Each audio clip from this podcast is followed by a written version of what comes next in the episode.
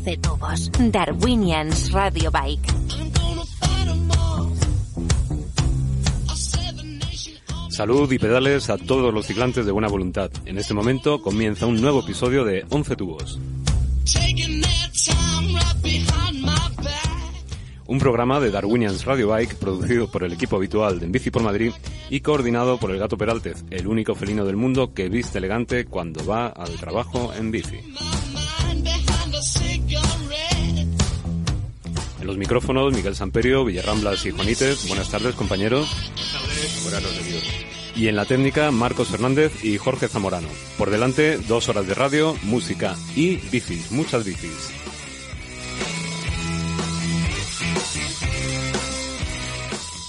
Encendemos el pedaleo asistido y vamos con el sumario.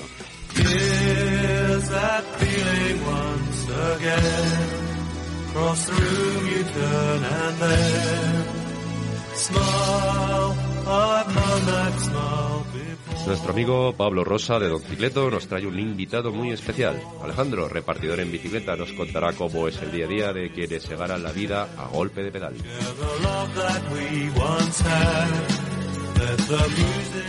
Actualidad ciclante con Miguel Samperio, que nos hablará, entre otras cosas, de las restricciones al tráfico privado en el centro de Madrid y de todo lo acontecido en el último Congreso Nacional de Medio Ambiente, el CONAMA. Capítulo 8 de la radionovela de Verónica. Ya queda muy poquito para que el gran final del culebrón más seguido de la radiodifusión mundial.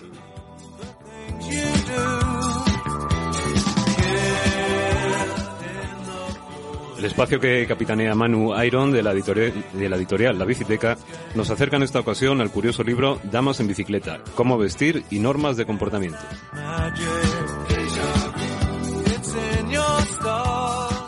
Aunque el Winter is Coming, Cari Reyes nos sienta semana a semana con nuevas rutas MTB por la Sierra Madrileña. La propuesta de este sábado será un recorrido por las cetas de la Pedriza.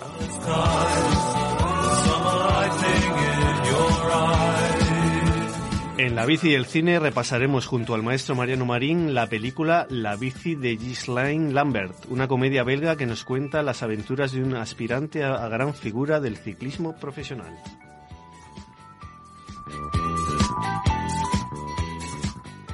Alberto Hens, de la tienda Taller Más que Parches, sacará de dudas a quienes formulan la siguiente cuestión. ¿Me compro una bici eléctrica o electrifico la que tengo?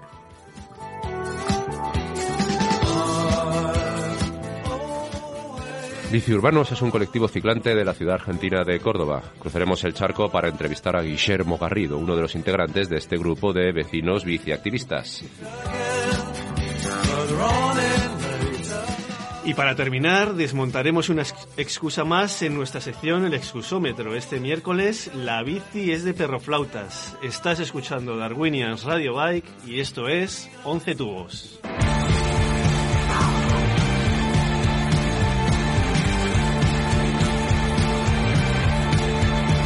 Si falla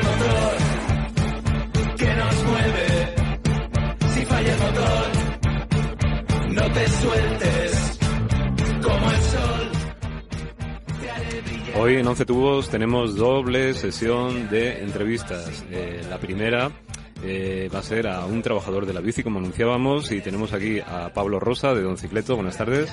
Hola, buenas tardes, Juan. Y Alejandro, que nos va a contar todo cómo, cómo es el día a día de un trabajador de, de la bicicleta. Buenas tardes. ¿Cómo va todo, Pablo? Pues bien, la cuestión es que eh, no sé si os habéis eh, dado cuenta que desde hace algún tiempo en las calles de Madrid hay un nuevo miembro de, de la selva urbana eh, que se caracteriza no solo por ir en bici, sino llevar en su parte trasera una enorme caja, ¿no? De color turquesa. que ¿verdad? puede ser de varios colores representativos de la empresa correspondiente.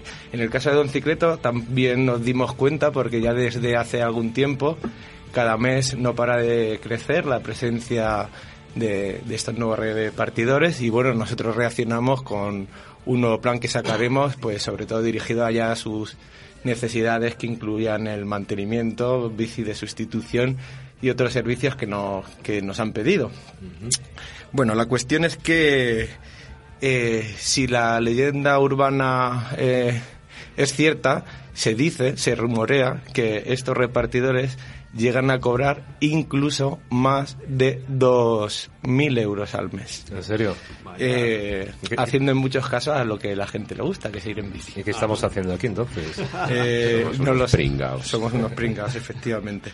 Y entonces, pues bueno, todas esas cuestiones que surgen en torno a, a este nuevo miembro, eh, pues las queríamos resolver. Entonces, hoy nos hemos traído a Alejandro, eh, que es repartidor de, de Libero desde hace ya prácticamente tres meses y que bueno, pues queremos que nos cuente un poquito eh, su día a día. Hola, Alejandro. Hola.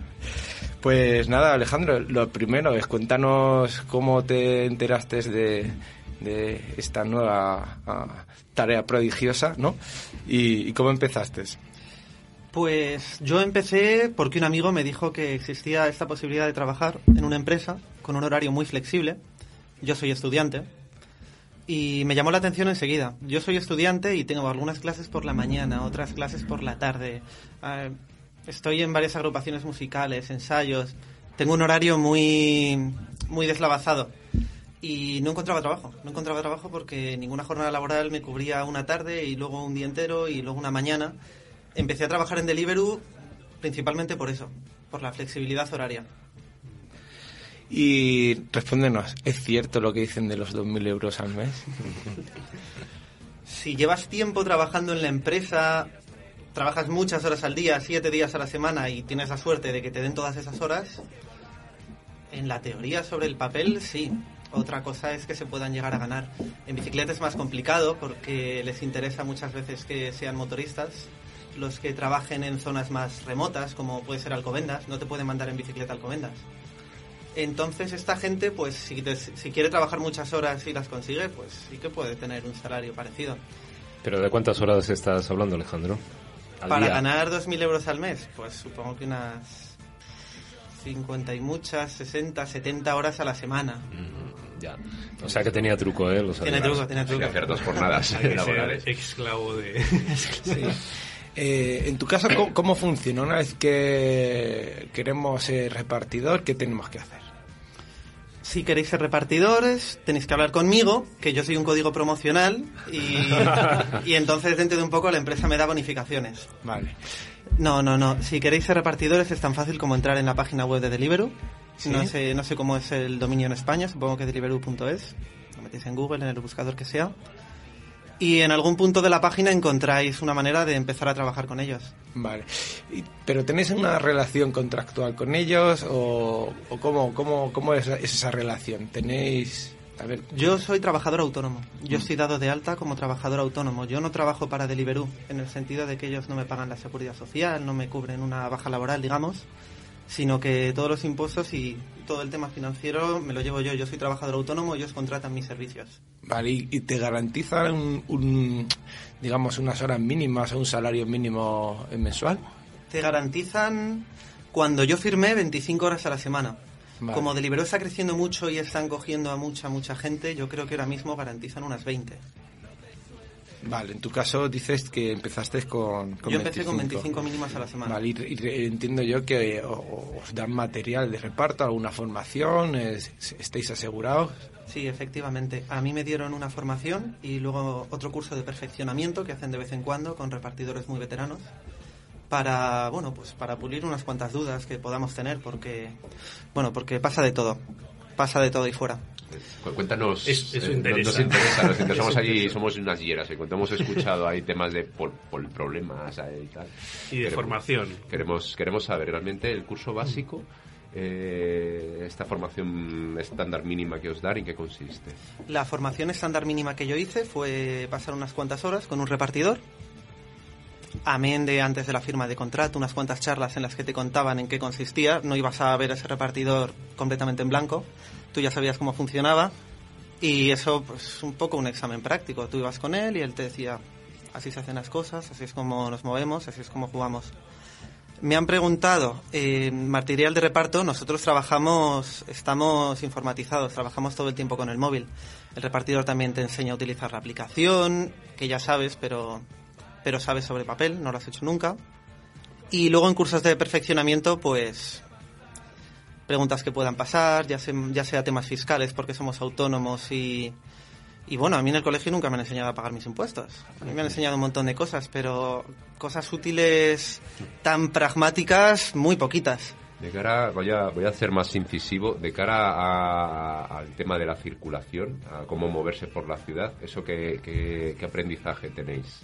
Eh, se, se supone ya que sabéis moveros por la ciudad y ya es cosa vuestra, hay un, un mínimo curso de formación vial, de cuidado con estas cosas que son específicas de la bici y tal, eh, ¿hay algo de eso? Eso nuestro formador nos dice, cuidado con esto, cuidado con aquello, pero no, no hay ningún curso específico. Yo, porque soy de Madrid, nací aquí, he crecido aquí, tengo bicicleta y bueno, pues aprendí sobre el terreno conduciendo por Madrid. Eh, muy bien. Y hacía referencia a una aplicación. Esa aplicación eh, entiendo yo que te la tienes que descargar al móvil y es la que te va diciendo dónde coger y dónde dejar, en tu caso, la comida. Efectivamente, me dice, yo puedo estar por Madrid, en- de pronto me llega un mensaje, me dice, ve a tal restaurante, yo voy a tal restaurante, Eh, allí recojo la comida, el, el propio móvil me dice, tienes que recoger esto, esto, esto y esto. Y una vez que lo recojo, el móvil me dice a dónde tengo que ir y me da un enlace a una aplicación de GPS que usamos Google Maps para yo saber si me dicen una calle con un nombre muy extraño, porque si te dicen Gran Vía 15, pues a Gran Vía 15 sabéis cualquiera. Vale. Pero será por nombres de calles raros. Pero en ningún caso eh, vosotros tenéis que haceros cargo del cobro ni nada, entiendo, ¿no? No, nosotros no nos hacemos cargo del cobro, eh, todo funciona online, la gente pide por internet nuestra comida, bueno, nuestra comida, la comida de los restaurantes, y lo paga por internet y nosotros sencillamente vamos hasta la puerta, se lo entregamos al cliente en mano y nos marchamos a seguir repartiendo. Eh, ¿Se ha perdido la costumbre de daros propina? ¿O alguno...? Pues se ha perdido la costumbre totalmente. En el último mes y medio se ha perdido incluso más. Yo no sé qué está pasando, pero no nos dan propina muy a menudo.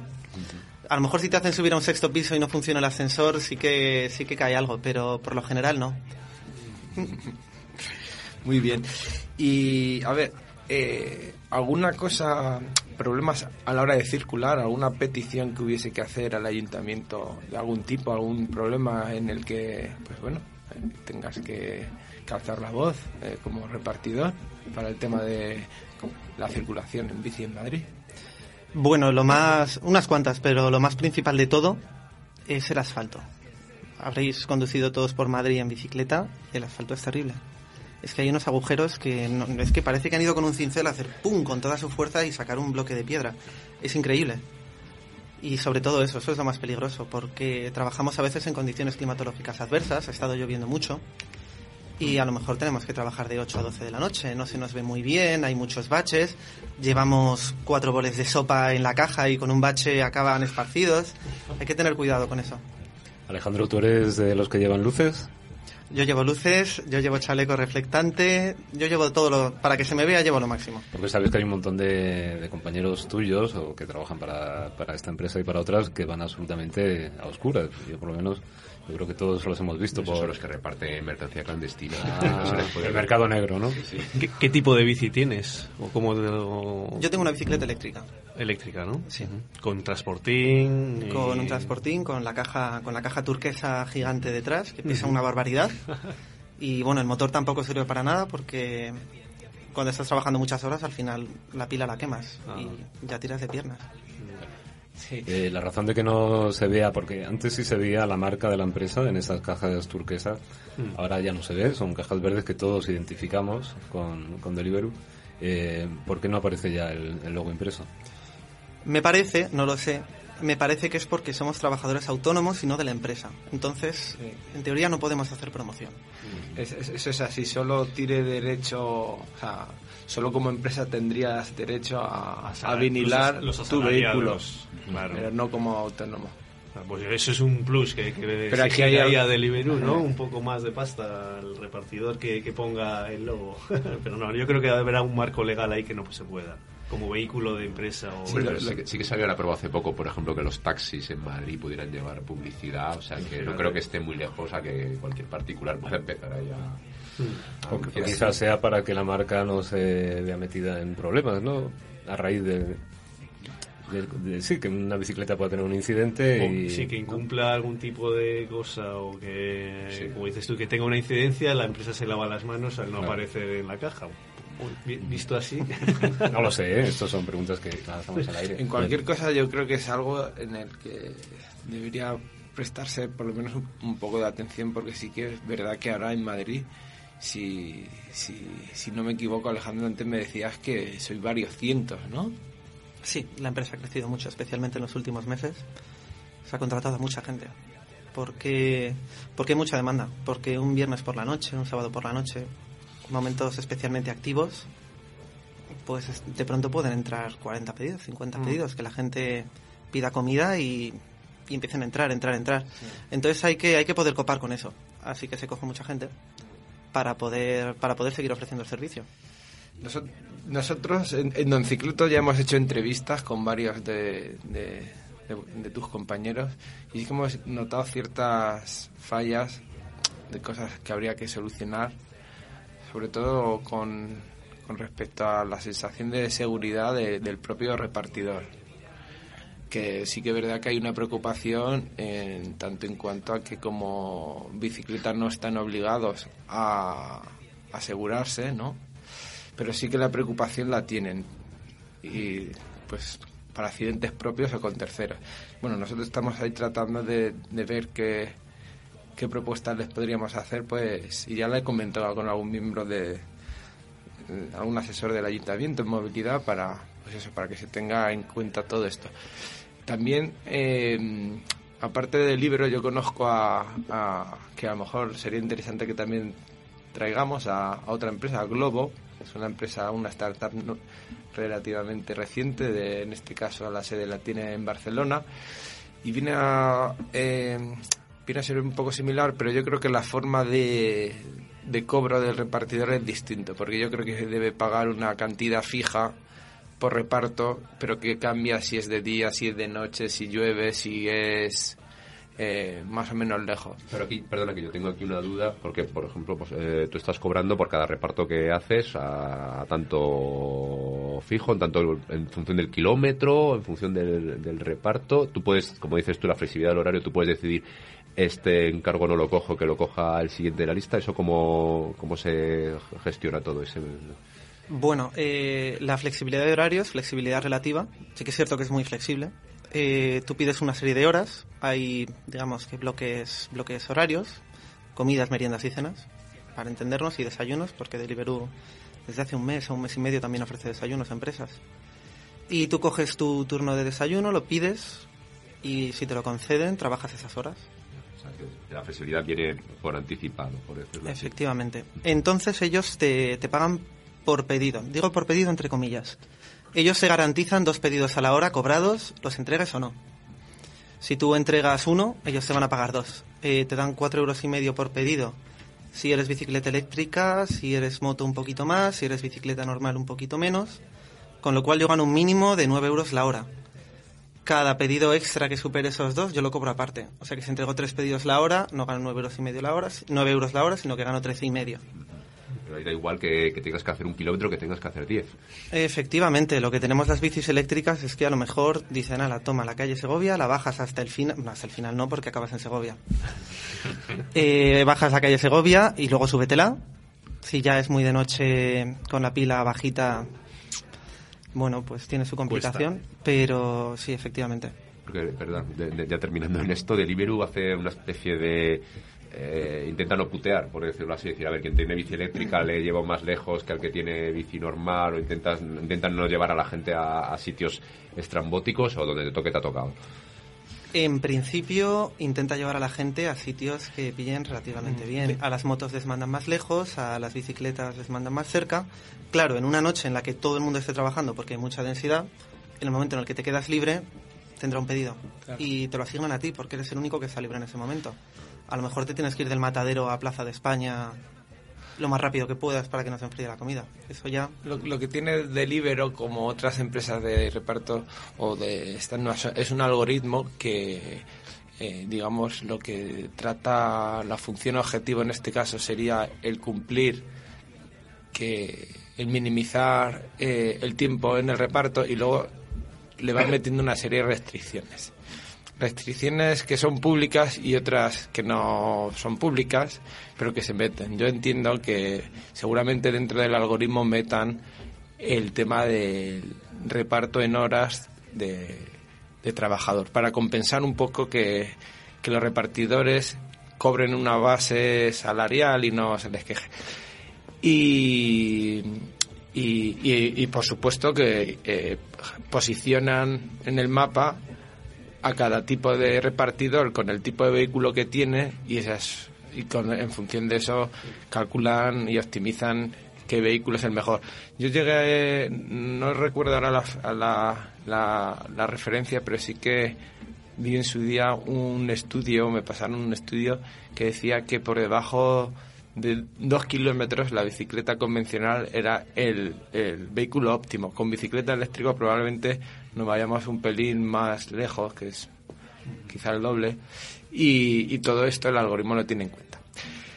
Y bueno, ya vamos terminando, eh, Alejandro. Eh, nada, eh, antes de darte las gracias por, por venir y hasta aquí, no sé si quieres añadir alguna otra cosa más. Mm, no, en principio no. Sí, eh, cuando pides comida a domicilio das propina a los repartidores.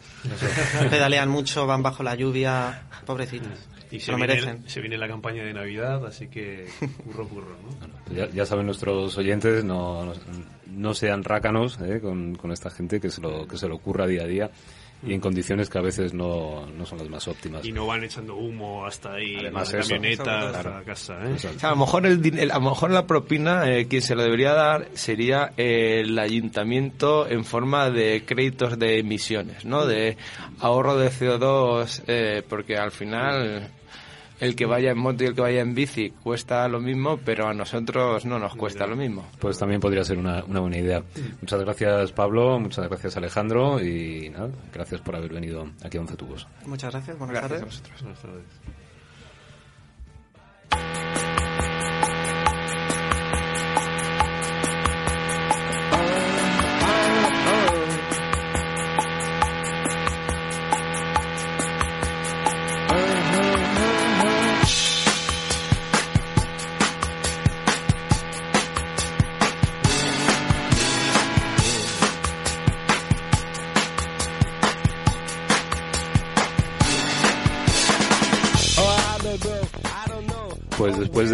Entrevista a Alejandro, vamos con la actualidad ciclante. Miguel Samperio, vamos rapidito, que hoy tenemos un montón de cosas Ya te aquí en digo, Juan. y tenemos que enlatarlo como si Mogollón. fueran sardinas.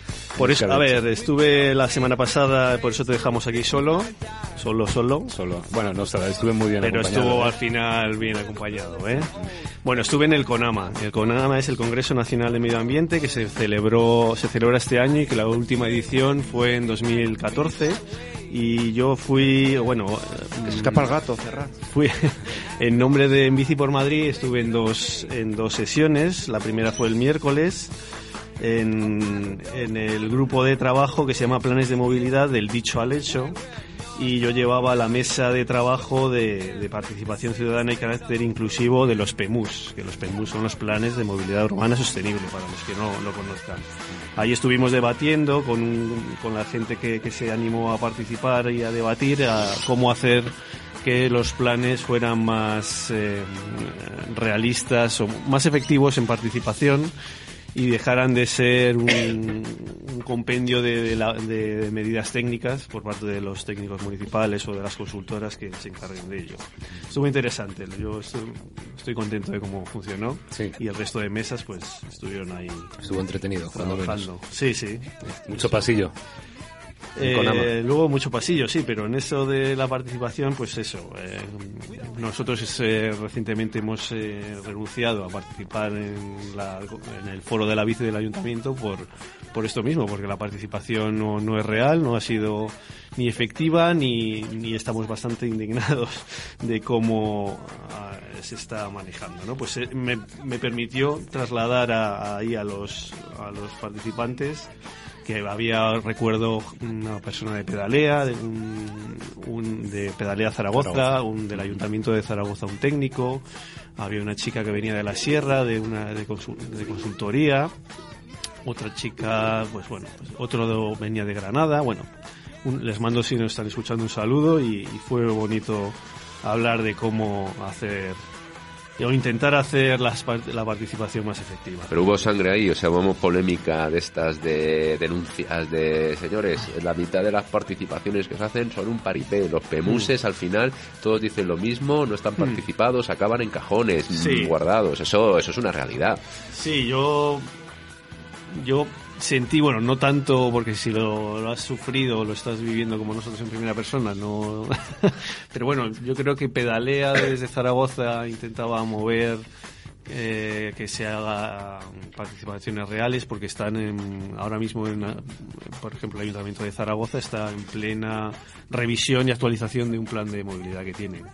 Bueno, luego sacamos unas conclusiones que, bueno, publicaré en el blog y, y el resto de grupos pues ahí sacaron quiero recordar bueno habían varios el de estaba muy bien el de comunicación cómo llegar a la gente y hacerles trasladar el problema de, salud pública y de, y de calidad de vida que supone la congestión en, en la ciudad ¿no?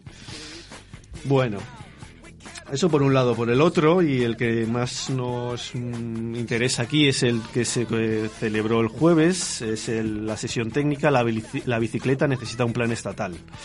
Y bueno, aquí se, centró en la presentación por parte de Conbici del grupo de trabajo de, que ha habido de presentar el manifiesto sobre la necesidad de un plan estatal estratégico de la bicicleta. Ahí estuvieron participando PEB. el PE, PEE, B.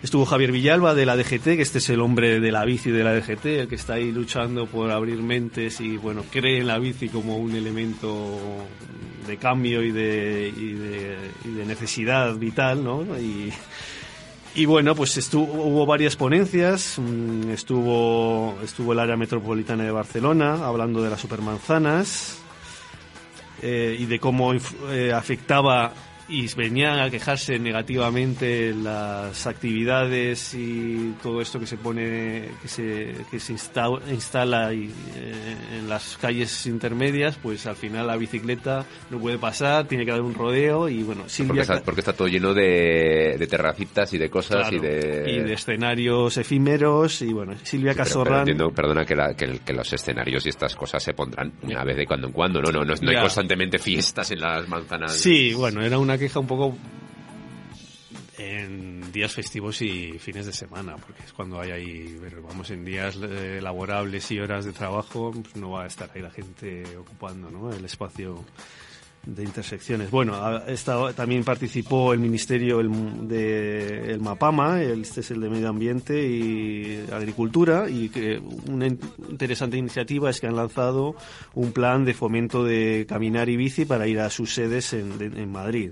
Eso, eso estuviste comentando y además me- con unos datos eh, interesantes, ¿no? Porque daban con esta iniciativa de Ciclo Green, se llamaba, ¿no? Sí. Es una página web que se dedica a dar regalitos o a sortear regalos a cambio de, de los que más kilómetros haga, ¿no? Hmm. En plan de métete aquí y entre los mm, que lleven más sorteamos un tal, un cual. Hmm. Y habían conseguido 160 eh, personas que ahora iban en bici andando. de una plantilla de, de 3.000. 3.000 Es- funcionarios Estamos hablando públicos. de un 5%, un Estaba ahí, del no- no- 5%. la ponente no estaba muy satisfecha, pero yo creo que son unos buenos valores. Eh, bueno, lo- los datos son también hay que cogerlos un poco con pinzas porque mm, dice que pueden incluir gente que se vaya el fin de semana con la bici. Ya. O sea, que no solo el horario laboral y Bueno, y también, y también incluirían gente que ya iría andando antes Mm. y que ya iban antes. Que eso si no se mide, no se sabe si al final estás pagando lo que ya sucedía o estás cambiando hábitos. La estrategia era básicamente con incentivos tipo regalitos, con aplicaciones, nada de formación ni de ayuda en asesoramiento en ruta. De eso no me, me explicó que no, no había nada. Bueno, Edorta Bergua presentó la estrategia de la bici en Guipúzcoa. Mm, en resumen, es un plan de infraestructuras, de mucha inversión en infraestructuras para hacer eh, carriles bici entre municipios interurbanos. Esos nos gustan, ¿eh? Eso sí, Eso esos, nos gustan mucho. Esos están muy bien y, y bueno, estaban ahí apretando con ello. Proyecto STARS de, de europeo, el, el de, de fomento de, de la movilidad activa entre niños. Eh, también estuvo Traxatec, es decir, eh, nuestro amigo Iñaki eh, presentó la, la experiencia en, en Traxa, de, de cómo han pasado de 3 a 30 bicicletas cada día a sus centros de trabajo. Ciclologística, Chita, de Donosti, transporte con, con triciclos, Nuestro amigo Neko no estaba por ahí también. estaba en eco, pero estaba de, de- de público, que lo, lo- lo vi. La bici en el turismo, pues Trixi. Trixi Madrid y Barcelona eh, narró un poco su experiencia. Y luego en el debate, pues estuvieron Javier Villalba, de Hortabergua, Pe- eh, no, estuvo aquí del foro de mm, no, Ledesma, se llama este señor del, Eso es eh, de Fundación de Pons. Fundación Ramón Pons. Ledesma. Estaba antes en la DGT. Y bueno, y se emitió el vídeo y pareció, a mí me pareció bastante decente, mm, me gustó. Es un vídeo que, pues eso, toca todas las ramas de económica, salud, de, de- de la bici. Y bueno, está disponible en YouTube y lo vamos a poner en, en, en la web. Es un poco extraño no. porque está, está esas cosas de vídeos españoles en los cuales hay actores profesionales doblando a la gente que sale y tiene, tiene un doblaje un poco extraño. Sí. Me, me chirría. Bueno, y en manifiestobicicleta.com está el manifiesto, los 10 puntos, y que, que la gente que se quiera añadir, eh, digamos, que quiera apoyar la iniciativa, el manifiesto, que entren ahí. Y, de- y eso es lo que dio un poco de sí el CONAMA. Y el segundo punto de hoy es el tema de las restricciones al tráfico en Gran Vía y en. Calle Mayor. Y la otra calle, La ¿cuál calle? Atocha. Y la calle Atocha, que ha, tenido una repercusión mediática en medios de comunicación que, bueno, ya habéis visto que, que no, entendéis, poco más o menos, que era Armagedón. Una, una estrategia del ayuntamiento para conseguir que la gente se enterara pronto de que eso iba a suceder. Es más barato generar polémica y que las televisiones hagan el trabajo gratis que hacer ellos La campaña, la de, campaña. de información.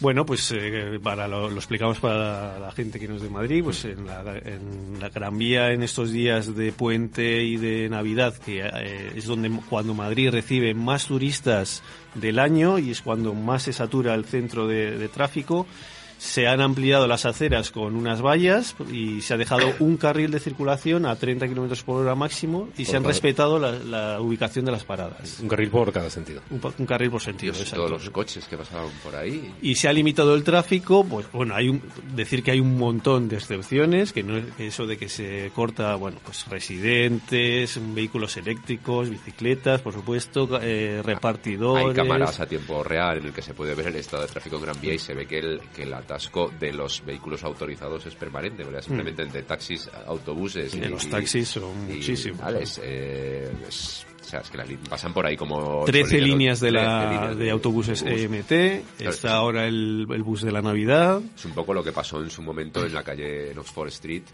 que, que se redujo carriles dentro de Londres en la congestion charge, ¿no? La- esta zona en la que solamente pueden pasar residentes, transporte público y taxis, se hizo exactamente lo mismo y claro, lo que ves ahora es, es una hilera de autobuses Ya, atascados. Continuamente. efectivamente, no hay coches particulares pasando por allí, pero son los propios autobuses, los autobuses Y los taxis. autorizados y los taxis los, Los que taxis, se...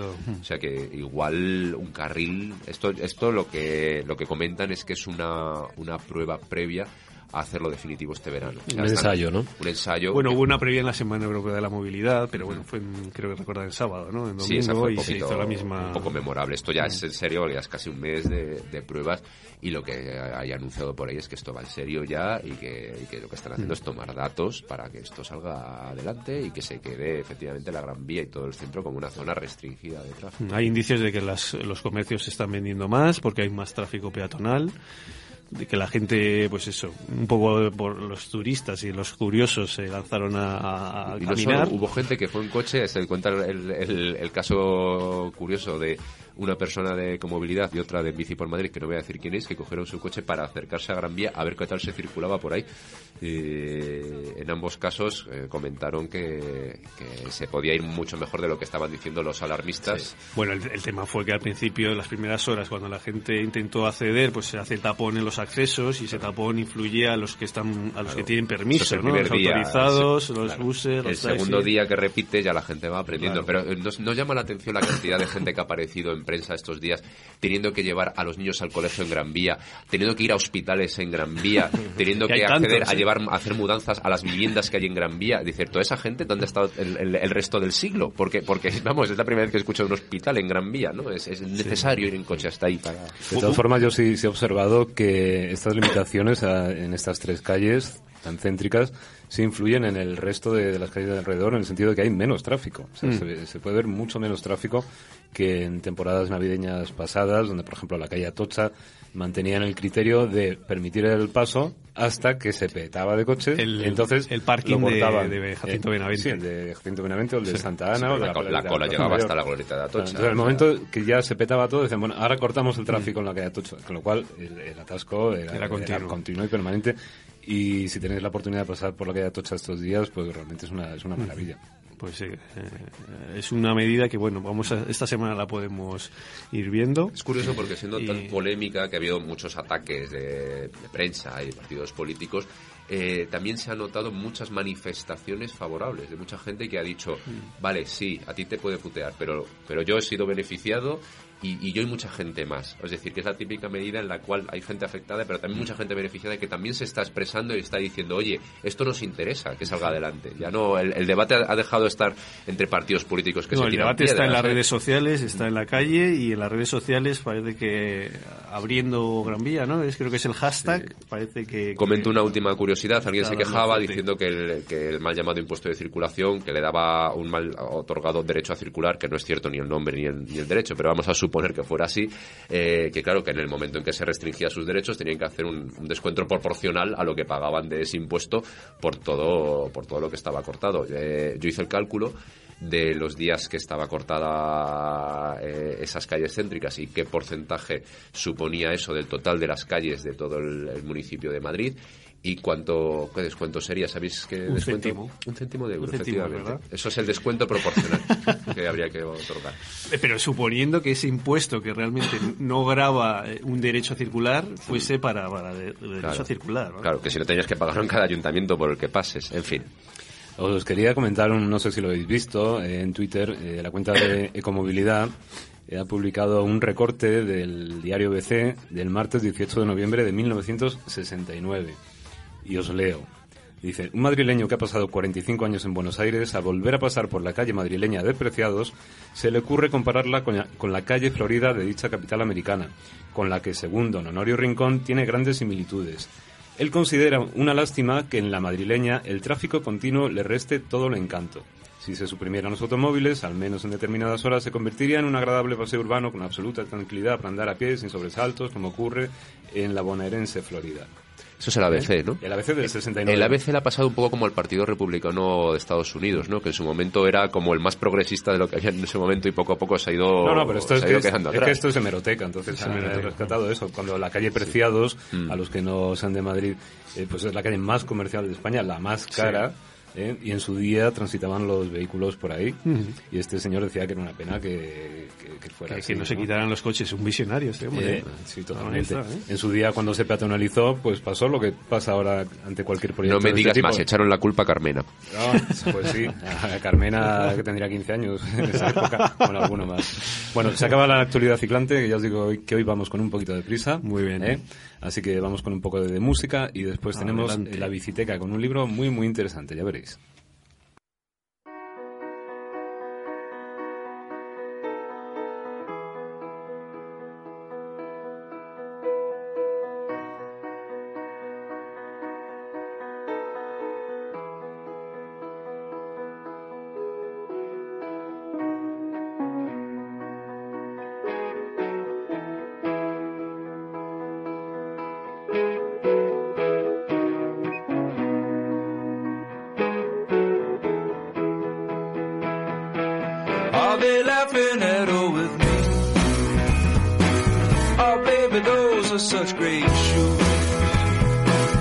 I think that I'm so happy now. And I think this is a better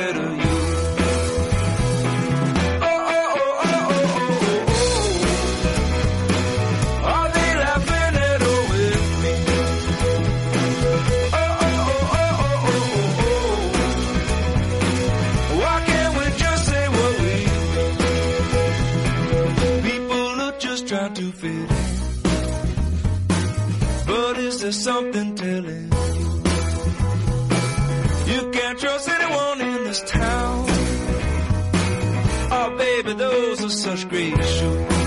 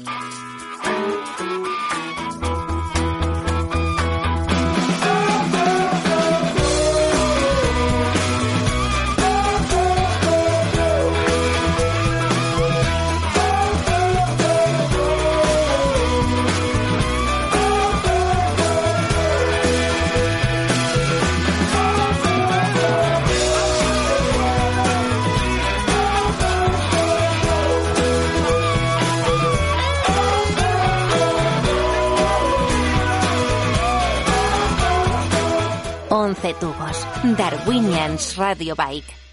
Verónica estaba decidida a no quedarse atrás este verano en su viaje a Laos cuando sus amigos cogieron la bici. Tras su peculiar aprendizaje, por fin es ella la que va en bici. Sí, la torpe y lenta Verónica ha aprendido a moverse entre el tráfico en cualquier circunstancia, hasta el punto de que cuando visita otras ciudades con carril bici se siente más cómoda en la calzada, con los coches. Ya es capaz de hacer rutas de cicloturismo de varias decenas de kilómetros y ha conseguido un don, ser inmune a las pitadas de los coches que de vez en cuando la recriminan y ocupe todo el carril. Cuando todo parece ir sobre ruedas, empieza a descubrir una serie de problemas que no se solucionan ignorándolos, como las pitadas.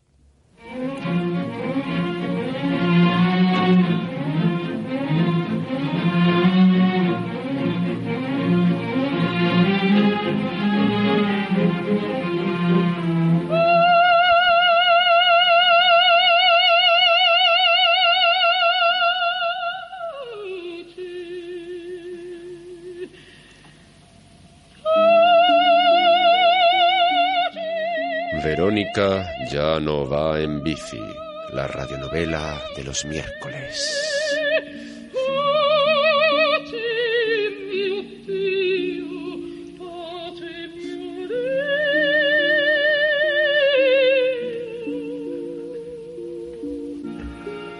Episodio 8. Furia.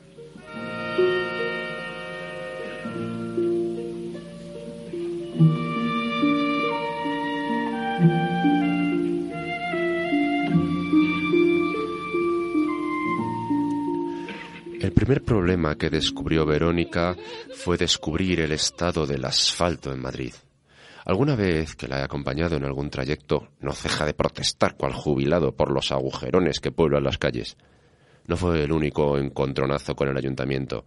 De vez en cuando tiene que andar peleando con agentes municipales para explicarles que circula bien. Y las vecinas tampoco se lo ponen nada fácil. Un piso, sin, ascensor invita muchas veces a atar la bici en el patio, sobre todo si vas a volver a salir en unas pocas horas. Resulta irritante descubrir notas anónimas informándola de su incivismo y su egoísmo.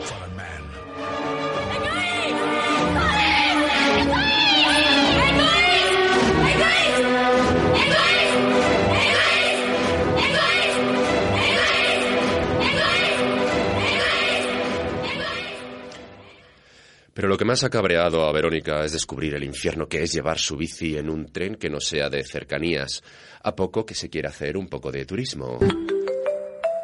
Está indignada por las absurdas trabas burocráticas que hay que hacer para visitar cualquier vía verde y, por supuesto, ni se plantea llevarse su bici a otra ciudad.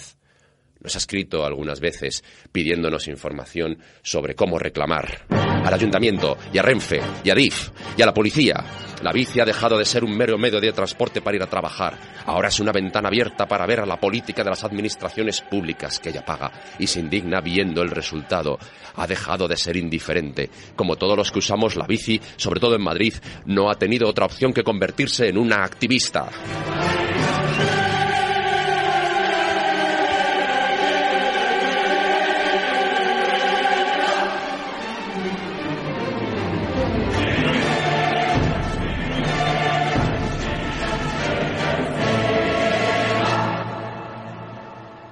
Sin embargo, no esperen encontrársela en la bicicrítica, el movimiento reivindicativo por excelencia en el que cientos de personas en bici siguen al flautista de Amerín que va con su equipo estéreo homenajean- homenajeando al Fari a grandes decibelios, recorriendo la ciudad.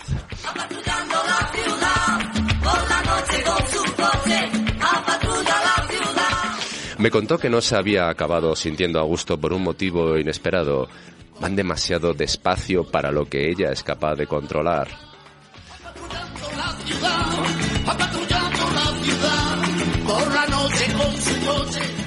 El final de la historia es agridulce, sobre todo tras haber demostrado que se podían superar tantas y tantas dificultades que muchos otros creen que son insalvables. Pero no será hoy cuando, queridos oyentes, escucharán cómo termina esta radionovela.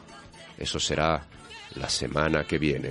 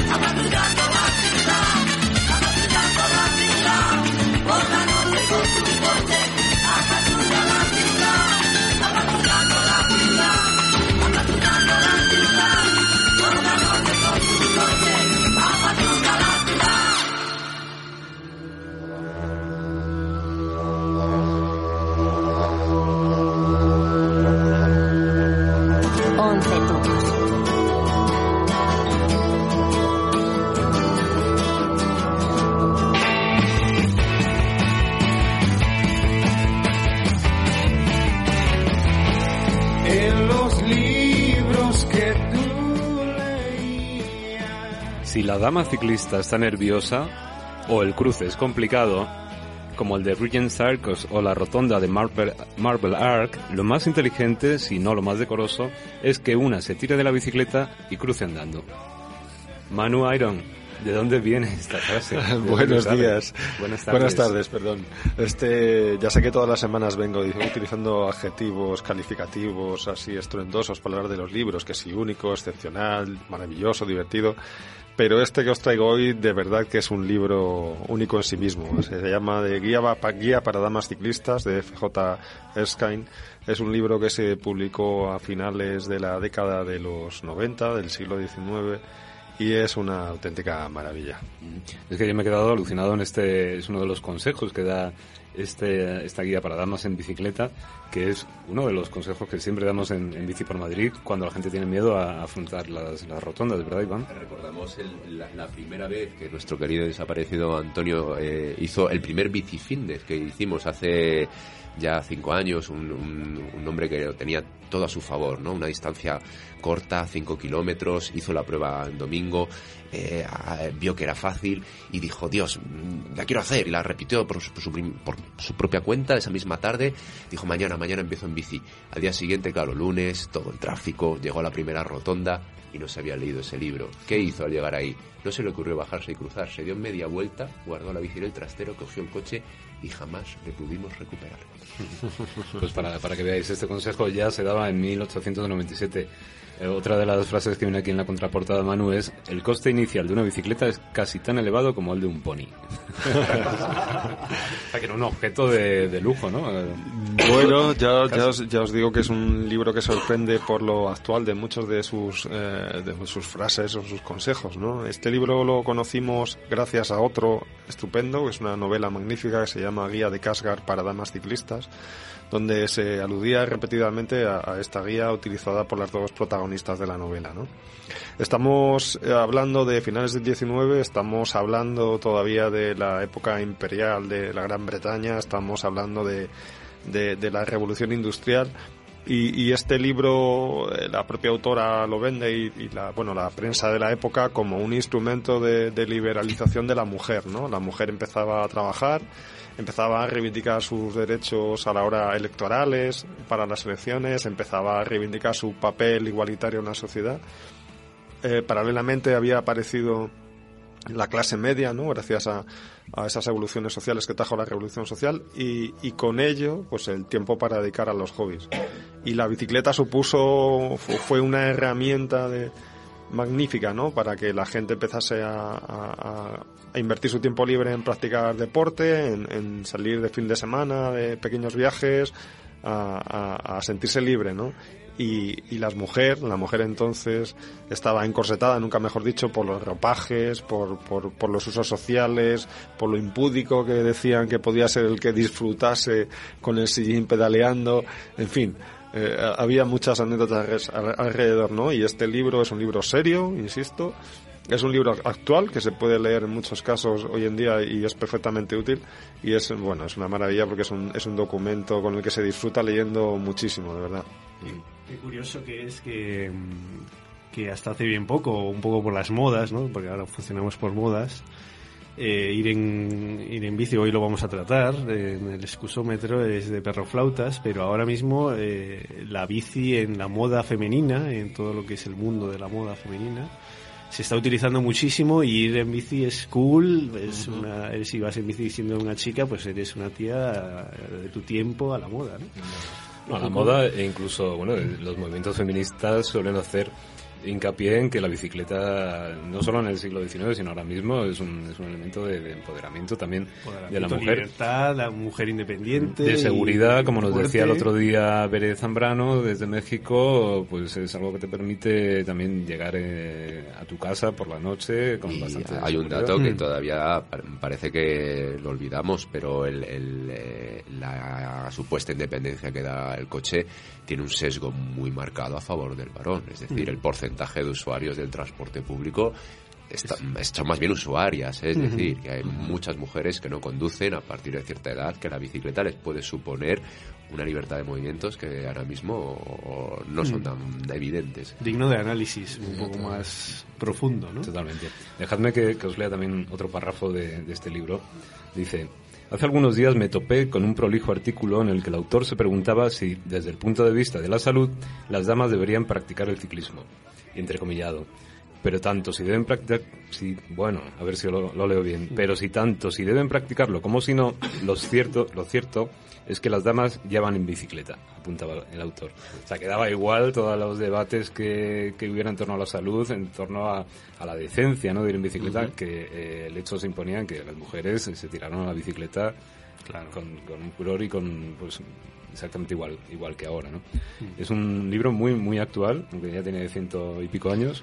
Eso es. Eh, el editorial, Manu, es, Es Impedimenta. Impedimenta y además está, pues como podéis observar o palpar, está muy bien editado, Muy bien con editado, tapa dura, muy, muy cuidado. La verdad es que es un pequeño capricho. Muy chulo. Lo he puesto hace un ratín en, en la cámara en- para que se vea en YouTube. Y Y Villarramblas está oliéndolo. ¿eh? Huele a libro antiguo. Huele, huele. Pues nada, Manu, muchas gracias una vez más por acercarnos a estas joyas editoriales. Eh, Estamos aprendiendo mucho con, con tu sección y nos consta también que los oyentes de Fetubus están encantados con, con esta con, sección. con la ¿eh? sección, los lectores del blog en Bici por Madrid están demandando o entrando, no sé si mediante búsquedas Google o, o en el blog a, a los artículos y, y viendo que esa literatura, ese ciclismo de, de De papel, papel. Está, está ahí para, para las fiestas y para las no fiestas. ¿eh? Gracias a vosotros por abrirme esta ventana y dejadme que recomiende este libro para todo el mundo, sean mujeres, de- no es solo un libro para mujeres, no, ni no, para hombres, ni para aficionados a la bici.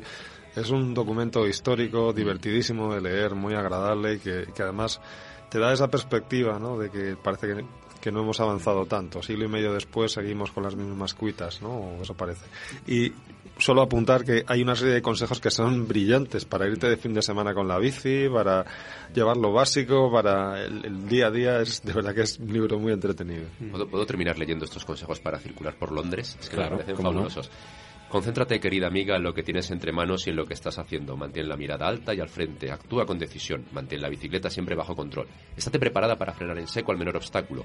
Avisa a los vehículos que llevas detrás estirando firmemente el brazo izquierdo cuando se produzca un atasco en el tráfico. Evita los giros bruscos.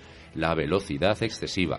Pasar demasiado cerca bajo los hocicos de las cabalgaduras y entre los vehículos que circulan por las calles. Reduce la velocidad en los cruces.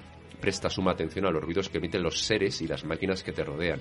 Incluso en medio de la turbamulta londinense, prestar atención a los sonidos de la calle resulta de gran ayuda, aunque haya quien diga que en semejante baraonda un ruidillo más o menos no puede ni oírse. Al ir en bicicleta por ciudad, los oídos se acostumbran enseguida al rumor del tráfico y resulta sencillo distinguir los detalles que nos pueden ayudar a transitar por las calles con más seguridad. Bueno, ese párrafo es digno de, de- Esto es para de asesoría de formación. Es para hacer- es para hacer un blog de decimonónico, ciclismo, ¿eh? ¿eh? Sí, sí. Amén. Con, con letras así, Arnubó y tal. Hacemos sí. un día una versión así. Totalmente, para- pues sí, sí, sí. Eh, Pero punto eso es lo que se idea. puede decir a cualquiera ahora cuando quiere ir en bici con sí. seguridad. Cuidado ¿no? con los hocicos de las cabalgaduras, no pases Sí. cerca. Bueno, no salvo ese. Ah, Bueno, bueno, todos hemos pasado al lado de algún policía de estos montados a caballo, ¿no? Bueno, por el retiro, por ahí, ¿no? Lo dicho, Manu, muchas gracias y hasta la semana que viene. Muchas gracias, hasta la semana que viene. Chao.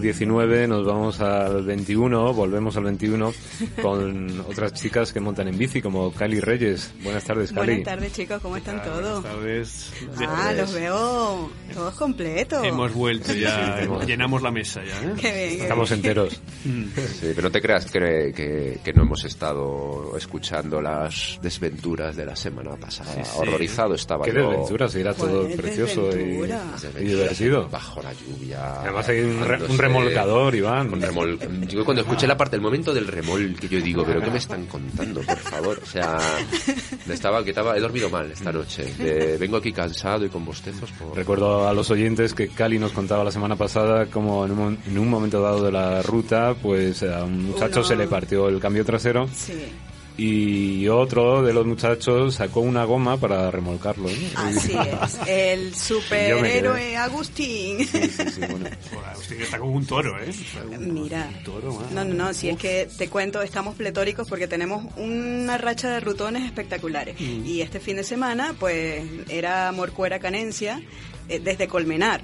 Pero Ah. cuatro chicos salieron desde Plaza de Castilla, entre ellos Agustín. Ajá. Pues mira, llegaron antes que el tren. es más, les daba tiempo hasta de tomar dos cafés. Sí, sí, fue muy fuerte, sí, sí. Ahí- Eso lo lleva el tiempo, ¿sabes? Sí. O sea, a ver, yo al principio también subía desde Cibeles hasta Plaza de Castilla y yo pensaba que eso era, no sé, el Giro de Italia o qué sé yo. En serio, llegaba pero muerta, ja, ja, ja. Y ahora lo subo, pero que nada. Es que sois unos, unos psicópatas, esto, de verdad. Eh, Yo no lo puedo entender. Vamos a ver, que se trata de promocionar, ¿eh? Iván, y de promocionar la ruta. No, no, es que Vamos- lo- vamos lo- a cortar este es micro. que luego la gente se hace, se hace una idea de lo que es el, el- el ciclismo que, que asusta. te das cuenta que te comportas como la gente se comporta contigo cuando te ven circulando por la Claro, y- ciudad con la y- bici. ¿Y cómo hacemos? Pues cositas cortas, pequeñito, poco a Claro. poco. Escuchas estas cosas y a la gente le entra una, ima- una imagen de... de- Pero Villarramla, ¿tú crees que yo empecé ya de una vez haciéndome 90 kilómetros? Eso es impensable. Sí. O Sí, lanzándome por piedras. así no, o lanzándome por piedras. ¿Qué va? Jamás. Eso es poco a poco. A ver, es que yo te, Primero te una voy a- piedra, luego diez. eh, tú no necesitas que te donen sangre, te voy a pasar el, el veneno por la sangre para que te vengas. Dios, alejadme. Bueno, cuéntanos, Feli, ¿qué tal fue la, la ruta? Esta fue espectacular. Mira, eh, la montaña, la alta montaña está impresionante, la verdad. Fue... ¿Pillasteis nieve? Sí, ¡Ya! Una diversión más, Iván. como niños estábamos. Es que tienes que probarlo porque de verdad es como patinar con, con sobre la bicicleta. Pues nada, eh, salimos desde Colmenar, eh, empezamos a la ascensión, a la Morcuera, pues ya te digo que eso era el olor de, de colores del otoño, el olor del agua, el ruido de, la, de, de toda la, la cantidad de agua que caía por esa montaña y ascender así es maravilloso, ¿no? Llegamos a la salida de, de la barrera mm, para salir los últimos kilómetros y coronar por carretera. Allí, pues evidentemente tuvimos que hacer un regrupamiento y la- los que llegaron primero se, se medio congelaron, ¿no? Ahí, ahí tenemos pensado poner un chiringuito ahí con caldito y qué Sí, sé ¿no? yo, hay que unas- Con pensar. unas estufas. sí, sí. Lo cierto es que, bueno, cuando llegamos a, a donde dice Rascafrías y, y el aviso de Morcuera, pues claro, todos volteamos y vimos nieve, todos para allá, sentir el crujir de, de las ruedas. Bueno, delicioso, de verdad que espectacular. Parecíamos todos niños, de verdad que creo que hacemos una regresión. Y pues nada, de allí las respectivas fotos y seguimos bajando por carretera para tomar otros caminos forestales, ¿no? De allí conseguimos también más, mm, más nieve.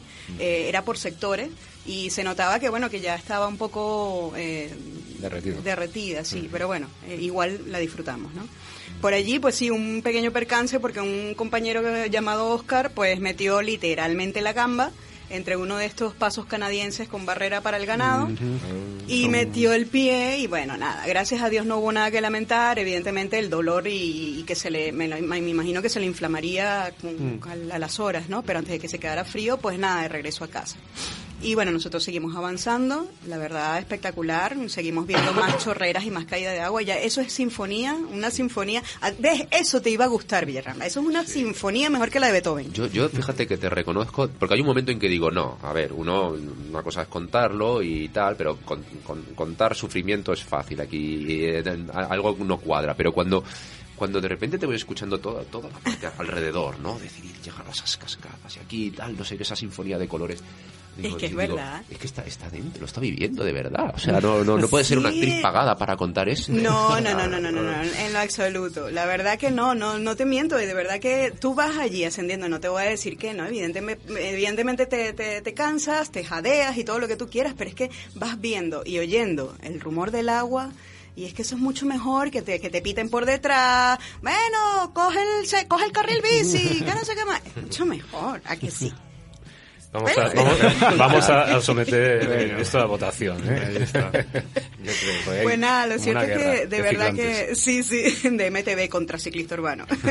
lo cierto es que nada, de verdad que lo pasamos muy bien. eh, descubrimos un, hicimos un descubrimiento que fue la chorrera de Mojonavalle, primera vez que la vimos. Yo Eso primera vez que lo oigo también, tengo que decir. ¿Sí? Sí. Pues mira, está cerquita de donde está el cartel que dice Ahí empieza un camino forestal y está súper, súper cerca. De verdad que es increíble. Yo también el año pasado hice esta misma ruta y pues esto es algo nuevo y fue un tesoro escondido, ¿eh? Y el rumor allí es mucho más fuerte. Eso es como te vas acercando y vas escuchando el del agua impresionante. Y bueno, lo cierto es que eh, fue una gran sorpresa para todos. Eh, cuando bajamos a Canencia, que ya eh, nos hicimos la foto y qué sé yo, el grupo se dividió en dos. Uno se fue por las trialeras del GR10 y otros bajamos por carreteras hasta Miraflores. Y bueno, evidentemente yo esta vez no me, tampoco me animé con el GR10, la verdad es que no me, no me llamó la atención en este momento y bajé con los de carretera. Y bueno, lo cierto es que eh, los que bajamos por carretera tuvimos la, la, gran sorpresa de, de presenciar que nuestro querido Pedro pinchó su FAT. Así que bueno, eh, O sea, pasamos que la- eso. las fat bike también se, se pinchan. Sí, sí, bueno, primera vez, ya tiene tiempo con su FAT y la verdad es que primera vez que Estamos hablando de esas bicis que son una especie como de tractores, ¿no? Exactamente, Llevan que las son gomas como de un tractor. Exacto, son ideales para, para bici y él cada vez que viene esta fecha pues la saca precisamente para ello, ¿no? Nieve, ¿no? Sí, exacto. Y mira, la verdad es que fue comiquísimo porque entre bromas y risa tuvimos que ayudarlo, etcétera, etcétera, porque decíamos, a ver, vamos a tener que pasar todos a inflar la, la rueda de, de Pedro. Y la verdad que muy bien. Una cámara inmensa, primera vez que veo una cámara tan inmensa, eso parece un flotador. Pero bueno, llegamos a, a- hasta hasta Colmenar sin problema porque ya lo que quedaba era carril bici. Ya habíamos quedado con el resto del grupo para, para quedar allí. Y bueno, llegamos como a eso de las 18 pasaditas. Eh, nos instalamos allí y tiempo más tarde, eh, creo que fue media hora, 45 minutos más tarde, llegó el resto del grupo con una cara de satisfacción que no les cabía en el cuerpo. Así que ya digo, rutón. Muy bien. ¿Qué tenemos para este fin de semana? Para este fin de semana, pues tenemos otro mm, rutón porque de verdad que a pesar de que se puede puede parecer duro y de hecho tiene rampas duras, es mm, espectacular. Vamos, nos vamos para la Pedriza. Nos vamos para, vamos a subir esos, esas setas que nos depara el camino de, de- del parque eh, natural, ¿no? Y, y bueno, lo cierto es que eh, va, va a ser larga, son 90 kilómetros la larga, de hecho, y son 78 la corta. Lo que acortamos en realidad es una subida un poco más dura, más exigente, que es para llegar al mirador de la Nava. ¿Vale? Es, digamos que en el alto de, de- de la Pedriza. No he estado allí, sí es cierto que he visto fotos de las vistas y son pero bestiales, la verdad que es como, como, no sé, como sobrevolar un, un área, ¿no? Y la verdad es que se ve precioso. Cuando hablas de zetas, me imagino que es una pista zeta- que sube de izquierda a derecha. Eh, en zigzag, ¿no? exactamente, exactamente. Sí, se, es como, como no da la vuelta completa, sino es como que si fuera una esquina más bien, ¿no? Sí. Y, y vas ascendiendo. Y la verdad es que, pero se sube bastante bien porque de paso hay muchos miradores en los que puedes parar, etcétera, etcétera, ¿no? Y bueno, de allí, eh, de hecho vamos a parar, el primer mirador donde hacemos la primera parada es mm, el mirador de, a ver, que siempre se me olvida el nombre, el mirador de las, de las losillas se llama. Allí subimos y luego allí la gente decide si quiere ir a la nava o no. Si te quedas allí, pues nada, comes y haces tu, tu break mientras el resto subimos, ¿no? Que son como cinco O kilómetros sea, y medio. directamente ya no, no vas a comer, ya sabes que vas a subir. No, yo comeré subiendo ya. Sí, no, esta vez, esta vez no me la pierdo, la verdad. La nava es preciosa y, y bueno, ya he visto las fotos y ya me parece suficiente. Ya tengo tiempo rodando con los chicos, así que yo creo que ya estoy preparada también. Esta semana, este fin de semana, la morcuera se me hizo mucho menos dura, men- menos más fácil. O sea que eso me indica que mi cuerpo está preparado para, para otras cositas. Claro, seguro que sí. Así que nada. Mañana jueves saldrá toda esta información Seguro. publicada en el blog en bicipormadrid.es, ¿verdad? Ahí lo tendremos, eh, van a estar todos los detalles, eh, vamos a salir de nuevo desde Colmenar, el que desee salir de, desde Plaza de Castilla también estará, pero estarán todos los detalles allí. Y bueno, nada, eh, que los esperamos y que sus comentarios para apuntarse y bienvenido sea. Seguramente veremos nieve. Pues nada, ya nos contarás qué tal la nieve. ¿Cómo no? Eh, muchas gracias, Cali. Como siempre, te esperamos la, la semana que viene. Muy bien. ¿Vale? Y ahora nos vamos con un poquito de cine, con bueno, con un mucho de cine, que hoy la sección de Mariano Marín viene, viene con fundamento. Siempre la oigo. Chao, buenas tardes. Hasta luego. La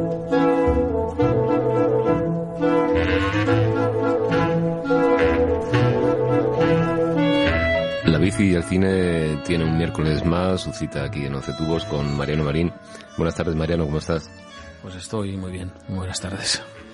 Mariano, antes de empezar con, con la crítica de la peli, me gustaría que escucharas un, un corte del programa de la semana pasada. ¿Ah, sí? Vale, vale, escuchamos. Venga. La semana que viene eh, vamos a hacer una, una peli, la bicicleta de la bici de Ghislaine Lambert, una película belga eh, sobre campeones y sobre ciclistas deportivos. Y, no sé, vamos a intentar salir un poco de la miseria porque yo, ya llevamos unos cuantos y todas las bicicletas son miserables. Esta por lo menos espe- esperemos que, que la bicicleta salga bien parada y el, y el que la lleva sea un triunfador y no un perdedor como todos estos que llevamos contando. Así que un triunfador, ¿eh, Mariano?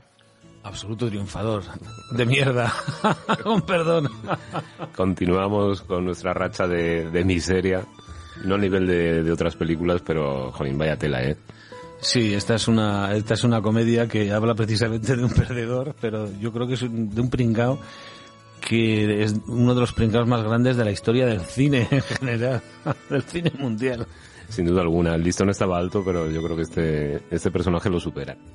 Sí, es, es la historia de un, de un ciclista de, profesional, por cierto, pero de, de- cuarta de, cuarta categoría y que no tiene más que desgracias una, una detrás de otra, o sea que de, que de ganador nada absolutamente. Y, y- y realmente la película versa sobre eso, sobre sobre sobre cómo se puede ser tan pringado en un, en un deporte tan tan reconocido y tan tan famoso en, en- Bélgica en este caso, ¿no? Porque la película narra eso, las aventuras de, como dices tú, de un ciclista mm, profesional o que quiere serlo, pero no, no encuentra la manera de triunfar. No, no porque es que porque no, no, no es bueno, es que, es que realmente ahí entiendes cómo en los equipos en los equipos ciclistas de, de competición eh, ahí ha- hacen falta gente como este hombre que son en realidad el, aguador, el que lleva el agua y, y al final este hombre se, se acaba haciendo famoso, pero a pesar de él, ¿no? A pesar de justamente lo- lo último que buscaría. En esta película es curioso porque, bueno, está ambientada en los años 70, muy bien ambientada, por cierto. Y, bueno, se habla directamente del dopaje, como está presente, no solo a nivel profesional, sino casi en todas las categorías. Sí, y además él habla del dopaje en una, en una época en la que directamente se, se dopaban con anfetas, ¿no? con anfetaminas ah, inyectadas, o sea, una, una cosa tremenda y, y cuenta cómo hacían, qué trucos utilizaban para, para evitar los controles y, y cómo, se, cómo se los pasaban por, por el forro hasta que a este le pillan, por cierto, y, y tiene una época, tiene una época en la cuneta, nunca mejor dicho. Totalmente. Eh, otra cosa que me ha gustado a mí de esta, de esta película, la verdad es que se ve bastante bien, es un poco larga, ¿no? Para mi gusto. Excesivamente larga, sí. Pero se ve bien, sobre todo, como decía, por, por la ambientación. Eh, salen eh, equipos tradicionales de, de la época, como el Vic, como el CAS. Y yo se la recomiendo a, pues a todos los fanáticos ahora un poco de, de lo retro, que tanto se lleva, porque eh, pues a todos los que les gusten las gorras, los maillots de la época, las bicicletas de, de esos años, eh, yo creo que cualquiera puede disfrutar con, con esas imágenes. Sí, es muy el- la labor de ambientación es, para mí es perfecta. Es, es una película de, de hace cuatro días, es del 2001 y es- se han trabajado muchísimo todo todo todo lo que es am- ambientación, el mundo interno de del deporte, es decir, desde dónde vienen los, los corredores. Los corredores, este, en, este caso, es, es un campesino, es un campesino que tiene su granja con su hermano, con sus hermanos y su madre, y, y- y- y es- ese es su sueño porque mm, es- está claro que en esa época el- ese deporte tenía muchísima importancia y lo patrocinaban mm, empresas muy pequeñas empresas mm, em- empresas locales que tenían equipos de, de, de 10, 10 corredores y contrataban a un director deportivo y se la jugaban ahí porque eso les daba publicidad, ¿no? Eh, comentábamos antes fuera de micrófono que esta película tiene cierto paralelismo con otra que revisamos aquí en los primeros programas de, de esta temporada de 11 tubos, con las trillizas de Belleville. Belleville. Sí, da la sensación de que las trillizas de Belleville eh, está sacada está sacada de aquí, porque tanto el personaje como como la ambientación, como muchísimo- muchísimas cosas, vamos, es que hasta físicamente el perfil del del personaje de las trillizas es, es muy parecido a este, a este actor, ¿no? El, perfil, vamos, la nariz, la, la pinta y la historia que cuenta simplemente se desvía. Es como si cogiese un desvío, pero parte de lo mismo, ¿no? De un pringao y, y, de- ha- habla de la, de- también de la, de la mafia y de la corrupción que, que existía alrededor del, del ciclismo, del dopaje, de un montón de cosas. Es cierto, al igual que el protagonista de Las Trillizas de Belleville, este hombre no sonríe en, toda la, la película prácticamente nada, es como un Buster Keaton de la bici. Sí, es un, amargado, como los que nos estamos acostumbrados a ver en, en todas estas películas que hemos ido presentando. La verdad es que todos los protagonistas son perdedores y bastante amargados, ¿no? Entonces nos damos por fracasados totalmente en la búsqueda de- del éxito relacionada con la bicicleta en el cine. Bueno, no, nos, nos queda algún programa, nos, intentaremos encontrar alguna película. Yo de- de- ya no vuelvo a decir nada para que no me pase lo que, que lo que me pasó el programa anterior. A ver si encontramos una, una película que en la que la bicicleta salga bien parada, ¿no? A ver, no tengo yo mucha fe. Mariano, eh, vamos con la música porque esta peli sí que tiene un montón de, música que te ha resultado muy, muy interesante. Cuéntanos. Sí, la, la música de la película no me ha resultado interesante, sino me ha resultado interesante lo que he descubierto a, partir de la, de la música de la película. Esta película, eh, la música la, la firma eh, Philippe Edel, que es un músico, un músico belga de, creo que belga, sí, me parece que sí, que es eh, músico de, músico de cine, ¿no? Y, y también está es muy logrado el está muy muy lograda la, la ambientación porque mm, reproduce ese, ese ambiente de la, de la música de, de- de los años 70 y de la música relacionada con esto. De todas maneras, me gustaría empezar con un, el, primer eh, la primera música que me gustaría que, escuchásemos es la música con la que arranca la película que es que es un es un tema que no es de este compositor que es de, de- otro com- compositor francés que hizo un tema se llama Vive le Sport, viva el, viva el deporte, y que es muy, muy, muy, muy característico, es, es casi, casi como un, como un tópico, ¿no? De- del mundo del deporte y del mundo de la bici, ¿no? Pues vamos con ello.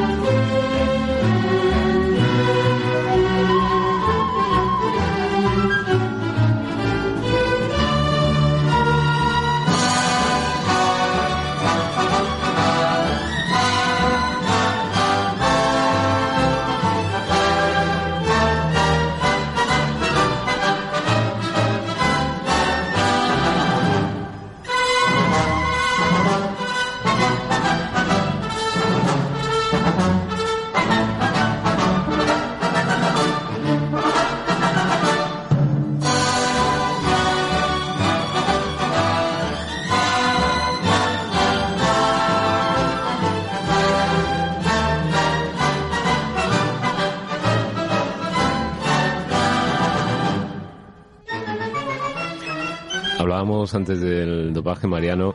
Hay una escena muy graciosa cuando un compañero de equipo, un italiano, muy italiano, eh, le inyecta ¿no? una, dosis para una de las carreras y aparece el Ghislaine Lambert este en el control de, la carrera, todo espídico, que parece que se ha metido 100 rayas.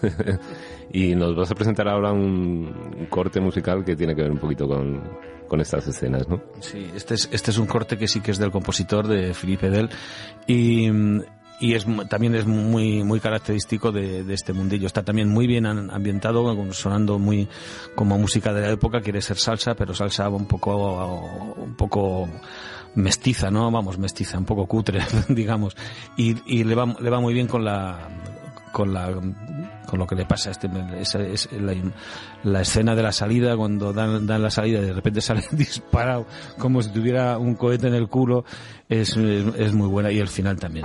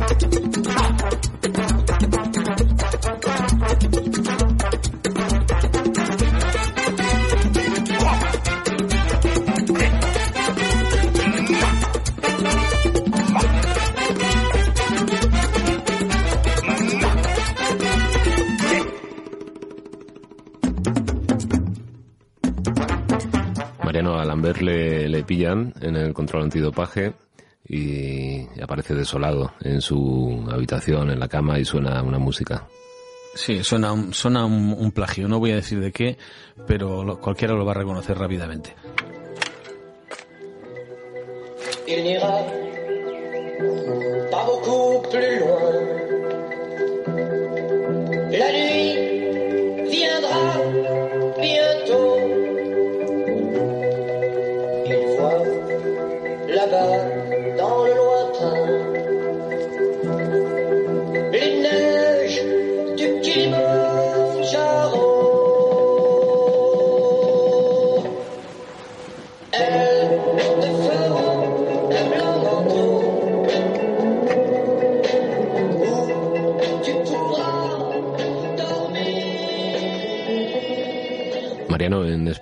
No hay mucha música asociada al ciclismo, salvo la famosa sintonía de Verano Azul, que a todos nos han silbado en alguna ocasión por la calle, y las sintonías de la Vuelta Ciclista a España, sobre todo en la época de los 80, que se ponían bastante de moda. En este caso, en esta película hay música francesa y, y belga, yo creo, ¿no? Sí. Que está dedicada directamente a, a grandes ciclistas. Sí, es que una de las cosas que he descubierto a raíz de esta canción anterior, que me parece tan, tan pobre, no vamos, tan pobre, no sé, tan, tan tópica, he descubierto que tanto en, en Francia como en Bélgica como en Italia, que son los grandes países del, del ciclismo deportivo, eh, la- los, los músicos más famosos de, de- de cada momento hacían hacían una hacían un- una, una canción de homenaje cosa que aquí no ha pasado no sé a mí no me suena ninguna canción sobre Indurain mira que ha ganado Ni Montes. ni Bamontes ni Ni un paso doble, siquiera. ni- sí, bueno algún paso doble habrá en su pueblo le habrá hecho alguien pero pero pero no entonces aquí, eh, aquí por ejemplo me he dado cuenta que hay una en Francia hicieron una An- André Verchuren Berchugan, será, se, se dirá, supongo, eh, es- em, le hizo una, una, una canción a, a Pulidor, una canción que se llama Beef Pulidor, que este hombre era un acordeonista que vivió 92 años,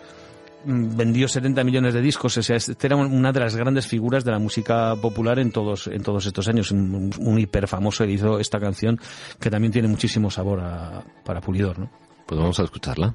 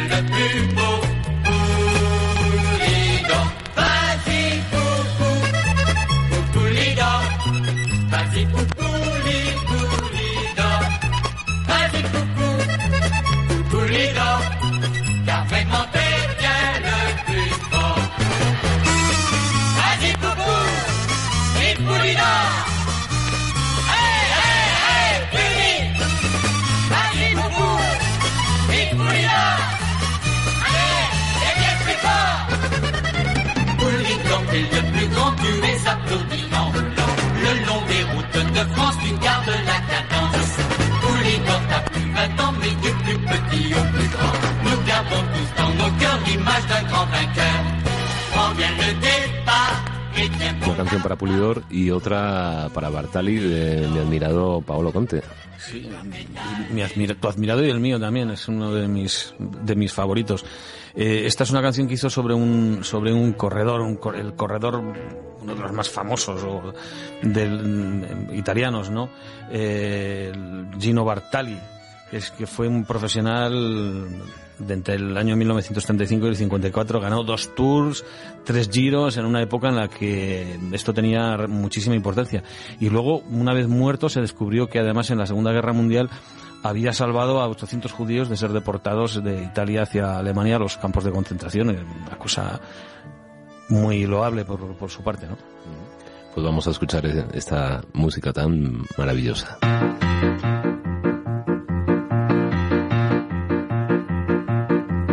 Farà piacere un bel mazzo di rose e anche il rumore che fa il cellophane. Ma una birra fa gola di più. In questo giorno appiccicoso di caucciù sono seduto in cima a un paracarro e sto pensando agli affari miei. Tra una moto e l'altra c'è un silenzio che descriverti non saprei. Oh quanta strada nei miei sandali, quanta ne avrà fatta Bartali quel naso triste come una salita, quegli occhi allegri da italiano in gita, e i francesi ci rispettano, che le balle ancora gli girano, e tu mi fai, dobbiamo andare al cinema, vai al cinema, vacci tu, zazzara zazz, zazzara zazz, zazzara zazz, zazz, zazz, zazz.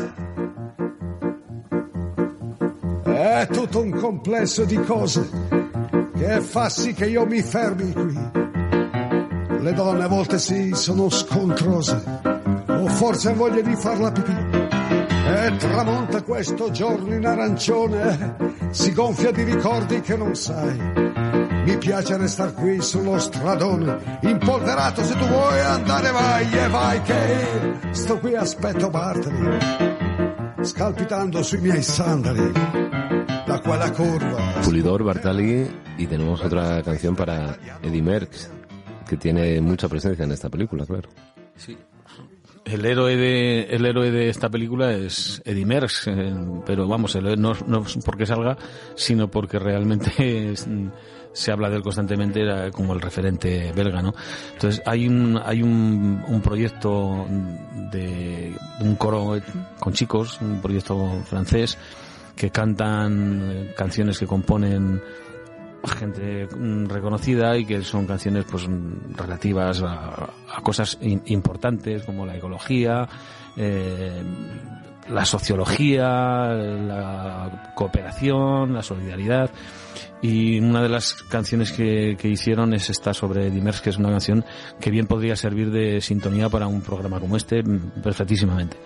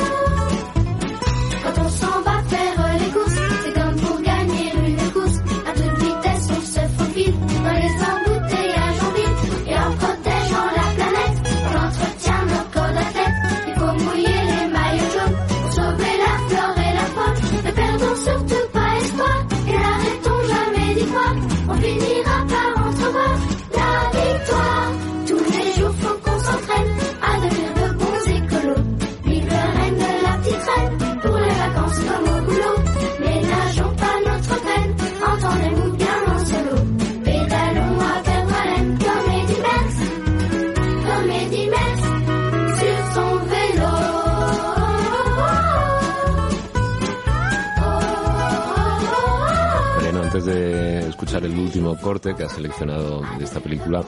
Eh, siempre te suelo preguntar qué vamos a ver la semana que viene, pero me parece a mí que lo vamos a dejar en plan sorpresa, no vaya a ser que... ¿eh?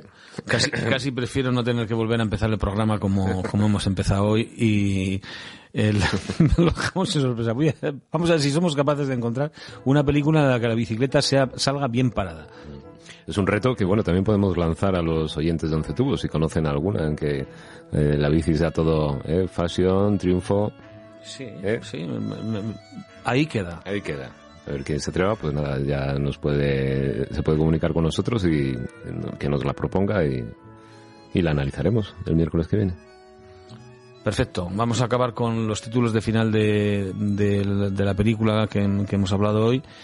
También un tópico. Esta música vuelve a ser de Philippe Del y, y es eh, un tópico de ambientación musical y es mm, también un tema interesante. Pues nada, Mariano, muchas gracias una vez más y hasta la semana que viene. Muchas gracias a vosotros. Hasta la semana que viene.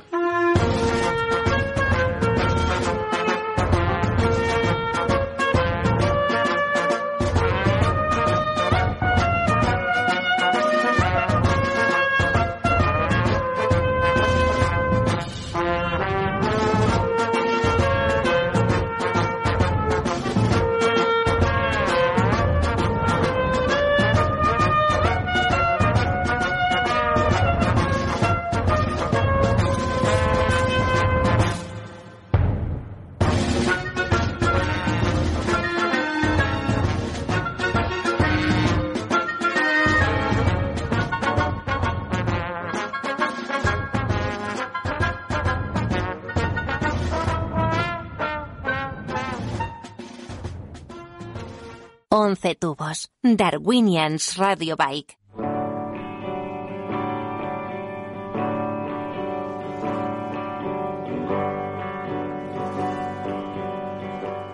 Once Tubos es un programa que se emite desde la ciudad de Madrid. Lógicamente, la mayoría de experiencias y de noticias que aquí tratamos tienen que ver con esta ciudad, pero de vez en cuando nos gusta echar un vistazo a lo que sucede en otras ciudades del mundo, como hicimos la semana pasada cuando tuvimos la ocasión de hablar con la gente que organizará el próximo Foro Mundial de la Bicicleta en México. Al fin y al cabo, el auge de la bici es un fenómeno que está sucediendo en muchas ciudades de este planeta y por eso hoy volvemos a cruzar el charco para hablar con la buena gente del colectivo Biciurbanos de la ciudad argentina de Córdoba. Tenemos al otro lado de la línea a Guillermo Garrido. Buenas tardes, Guillermo, ¿qué tal estás? Hola Juanite, ¿cómo te va? Buenas tardes y hola a toda la audiencia. Muy bien, Guillermo, muchas gracias por atender la, la llamada de, de Once Tubos. Vuestro colectivo está en Córdoba, en Argentina. Es una es la segunda ciudad más poblada de, de Argentina, de- después de Buenos Aires, si no me equivoco. Ah, eh, sí, así es, entre Córdoba y Rosario, digamos, son las, las, las ciudades que secundan a, a Buenos Aires, que es la capital federal. Cuéntanos, Guillermo, ¿qué es exactamente el, el colectivo Biciurbanos?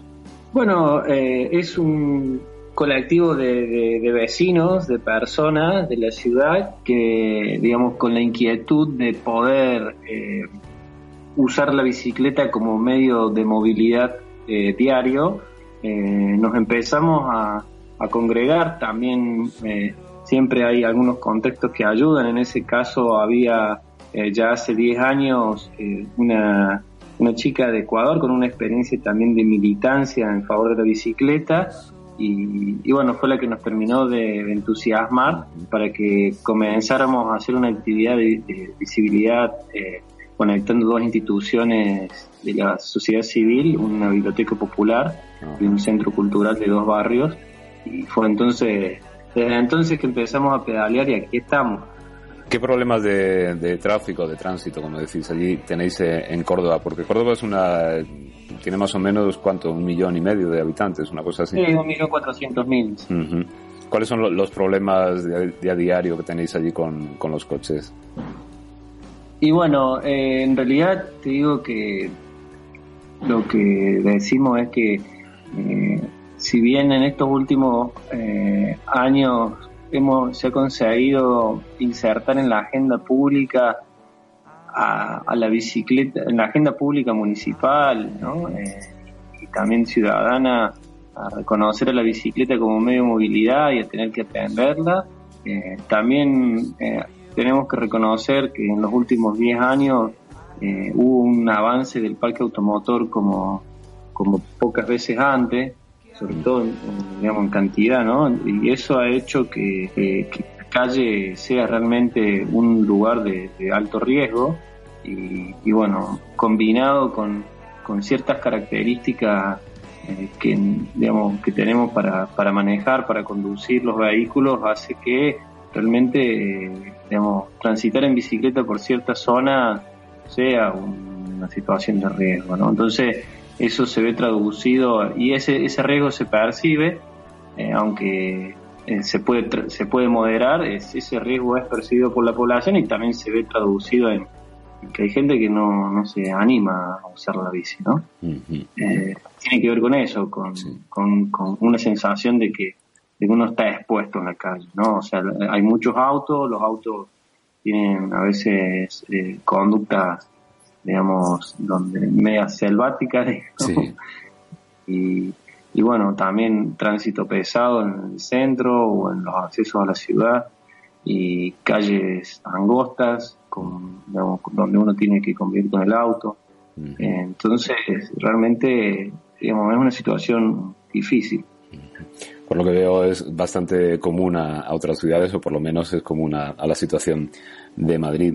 Eh, ¿Tenéis datos del porcentaje de usuarios de bicicleta respecto al resto de vehículos o más o menos lo puedes Y calcular? estamos muy bajos, che, estamos abajo del 1% Ujú. de los viajes diarios. eh, de los viajes diarios. Eh, si hablamos de vehículos que circulan por la calle, creo que era dos y medio. Igual son datos que lamentablemente no hay un seguimiento estadístico interanual, así que eh, están desactualiz- desactualizados. Sí se ve, te digo, sí se ve, a ver, eh, hay un cambio, digamos, hay un cambio, así como hablamos de que, de que está inserto en la agenda, también se ve que, que hay, un hay mucha gente que lo empieza a identificar, eh, sobre todo la gente joven, ¿no? Lo, eh, lo empieza a identificar como una oportunidad y no como, y no como una imposición a, la, a la bicicleta y eso se ve traducido en gente pedaleando por la ciudad que a uno le causa mucha simpatía. Eh, así que hay, digamos, hay un avance, hay un avance, hay que reconocerlo que hay un avance. Eh, se está gestando, está en una fase, yo diría, eh, eh, embrionaria, ¿no? Todavía no, no ha habido un despegue en cuanto a cantidad de gente que la, que la adopta. Bueno, también Córdoba tiene la particularidad de que de que es una ciudad en- territorialmente muy extensa, que podría decir hoy la superficie, pero sí comparativamente es tres veces la, la superficie de la capital federal. La capital federal tiene tres y medio, cuatro millones de habitantes y entran otros tantos diariamente. Eh, bueno, tenemos tres veces esa superficie con una población tres veces inferior. Entonces, también las ciudades dormitorio, que es otro fenómeno, o sea, son ciudades satélites que hacen a la metrópoli, que bueno, toda esa gente resuelve su traslado del auto, ¿no? Eh, bueno, son características que hacen que, que bueno, que la bicicleta eh, tenga que encontrar la vuelta. Digamos. Hay, hay, hay, hay muchas posibilidades, creo que, que, que- que a la larga la bicicleta va a terminar siendo una de las alternativas fuertes, pero, pero bueno, hay que trabajar para eso. Eh, Guillermo, ¿existe algún sistema de, bicicleta pública o está prevista su implantación en los próximos años? Mira, eh, eh, se ha conversado el año pasado y este año han vuelto a presentar el tema como una posibilidad desde los ámbitos legislativos del municipio. También desde el Ejecutivo han mostrado algún interés, pero no se ha llegado todavía a algo cierto. La ciudad de sí de Rosario recientemente de Mendoza ya lo tienen incorporado y hace ya varios años que lo tienen también la ciudad de Buenos Aires. Así que, como verás, Córdoba todavía en materia de ciclismo urbano tiene un atraso relativo. Da un poquito por detrás. ¿Y en estas ciudades que me comentas, eh, ha tenido éxito la implantación de, de la bicicleta pública? ¿Se ha notado eh, la normalización de, de la bici, al menos en, en el área donde están implantadas?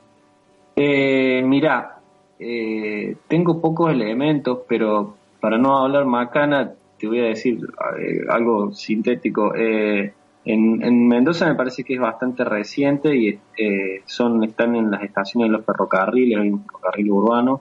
En Rosario es céntrico y hay una intención de, de ampliarlo. y, y en Buenos Aires tiene un poco más de, de, de estaciones. En, en Buenos Aires tuvo bastante adhesión, también tuvo inconvenientes que, asociados al vandalismo, ¿no? Más allá de las cuestiones de, la- de las cuestiones técnicas que siempre hay que ir resolviendo.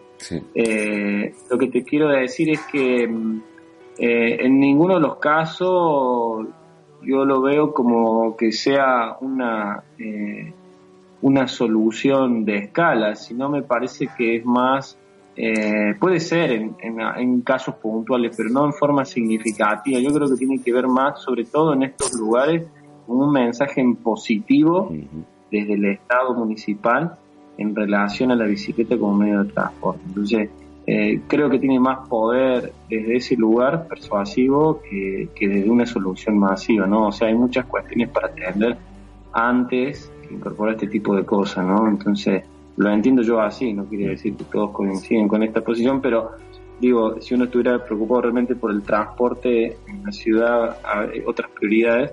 Pero bueno, esto no deja de ser un mensaje en positivo, una señal desde el Estado, un guiño hacia, hacia una modalidad de transporte que, que también tiene que estar presente y jerarquizarse, ¿no? Entonces, por lo general suelen instalarse en las zonas céntricas y, y tienen eh, muchas veces una función comunicativa, también a veces de servicio al turismo, que, que no está nada mal. Ajá. Eh, volviendo a vuestro colectivo, a Biciurbanos, eh, cuéntanos qué, qué actividades organizáis habitualmente.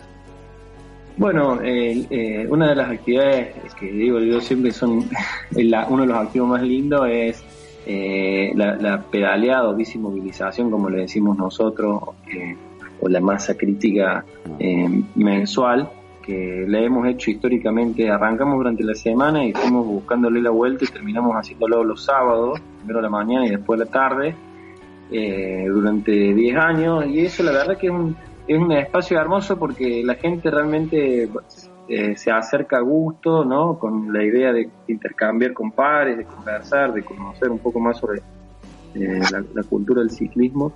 Y eso es un activo muy lindo que lo hemos sabido, creo, cuidar y, y, bueno, conserva eso que, que- sigue atrayendo gente. Eh, por otro lado, hemos ayudado, hemos más que ayudado, hemos trabajado eh, para que se gestara un taller de ciclomecánica que funciona en un centro cultural cerca del centro de la ciudad. Eh, un taller de ciclomecánica es algo que digamos, le llamamos nosotros a un espacio eh, de, de autogestión que tiene que ver con, eh, con la posibilidad de que alguien pueda reparar su bicicleta, eh, aprender a hacerlo, eh, recibir la asistencia de alguien, disponer de las herramientas adecuadas, a veces conseguir repuestos, digamos, usados por supuesto, pero que a lo mejor el que no tiene posibilidad de comprarlo pueda conseguir algo usado.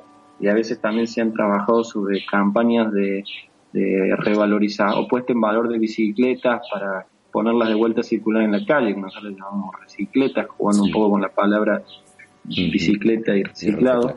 Eh, ese es otro de los, de los espacios que, que hoy han, hoy ya tiene autonomía el taller, pero es un espacio eh, gestado desde, desde vicio urbano. Y después tenemos una reunión, eh, una reunión semanal que, que tiene que ver con, con la construcción de la agenda o el manejo de la agenda del colectivo, que, después se ve traducido o en acciones eh, de diálogo o interpelaciones el municipio, o en acciones coordinadas con la ciudadanía. Eh, un poco un poco eso es eh, la difusión ¿no? tenemos un espacio eh, virtual digamos en las redes sociales donde donde la gente expresa lo que, las novedades que tiene la- las cosas buenas las cosas malas que están pasando en la ciudad novedades técnicas bueno un poquito así que eso es más o menos la, la dinámica que tenemos que es una reunión eh, semanal presencial que si bien es bien programática es permanente, permanentemente insistimos en la posibilidad de, de que gente nueva se sume, eh, o sea que son abiertas. Y bueno, esto, el espacio virtual la pedaleada eh, mensual y el taller de ciclomecánica que hoy también ya tiene dos talleres en la ciudad, así que bueno, también apostando a que esto pueda seguir creciendo. Eh, cuéntame, Guillermo, por curiosidad, porque aquí en Madrid muchas veces comentamos, pues, a la gente que nos dedicamos a, al tema del activismo sobre la bicicleta, que la media de edad de nosotros es bastante elevada. Aquí todos los que estamos metidos en, en este berenjenal tenemos más de 30, más de 40 y muchos más de 50. Allí en Córdoba o en Argentina en general, más o menos en qué, en qué edad estamos hablando. ¿Hay gente más joven? ¿La gente joven se la ve implicada? ¿O, también sois unos carrozas, los que os dedicáis a esto? Eh, mira, una vez, eh, me parece que domina la, la población joven. Eh, una vez eh, tuvimos una reunión con, en el municipio, una, una- una- un acto formal donde se hizo, un convenio entre las universidades y el municipio y el intendente estábamos, eh, un compañero y yo, y eh, Adrián Sena, este compañero, y eh, él ya tiene 60 creo, sí, cumplió este año y, y bueno, el intendente nos llamó los chicos de bici urbano. Quiero decirte que esto un poco caracteriza el imaginario de- del tipo de población que, que, que usa la bici o que promueve su uso, ¿no? O sea, dominantemente, predominantemente gente joven, eh, de los 20 y de los 30, diría yo. Eh, eso un poco. Muy bien, Guillermo. Ya por último, eh, cuéntanos en qué redes sociales estáis activos para que los oyentes de, de Once Tubos y los lectores de, de En Bici por Madrid eh, os puedan conocer un poquito más. Bueno, los invitamos a sumarse. Tenemos un blog eh, eh, que es eh,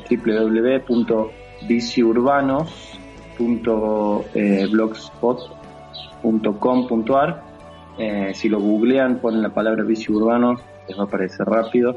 Y si no, también el grupo de Facebook, Bici Urbanos, eh, un grupo eh, en el que pueden conocer un poco, digamos, gente que suscribe en forma virtual y que también a partir de ahí gesta actividades eh, dentro de la ciudad. Muy bien, muchas gracias. Pues ha sido un placer. Sí, A vos y a la audiencia, eh, un gusto poder compartir un poco nuestro trabajo y nuestra experiencia local. Eh, y bueno, toda la solidaridad con ustedes para seguir empujando eh, la temática que, nosotros lo vemos realmente como un círculo virtuoso donde todo es potencia y todo es eh, positivo, así que eh, vayan los saludos para, para ustedes los madrileños. Pues igualmente, eh, mucha suerte y nada, seguiremos en contacto y seguiremos eh, de cerca toda la actividad de, de Bici Urbanos. Un abrazo. Venga, chao. Once tubos. Darwinians Radio Bike.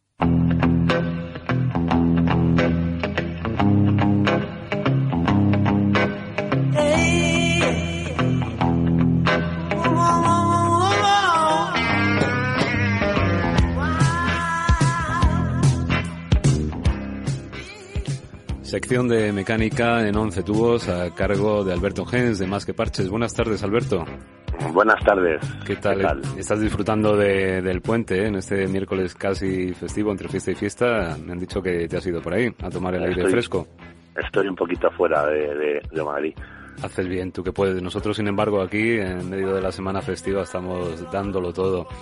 Alberto, eh, te lo proponía la semana pasada y supongo que has hecho los deberes. Mucha gente tiene una gran duda cuando se plantea eh, que su bici lleve un, pues, digamos, una asistencia al pedaleo y, y la duda que se plantean es ¿qué hago? ¿Me compro una bici eléctrica o electrifico la mía?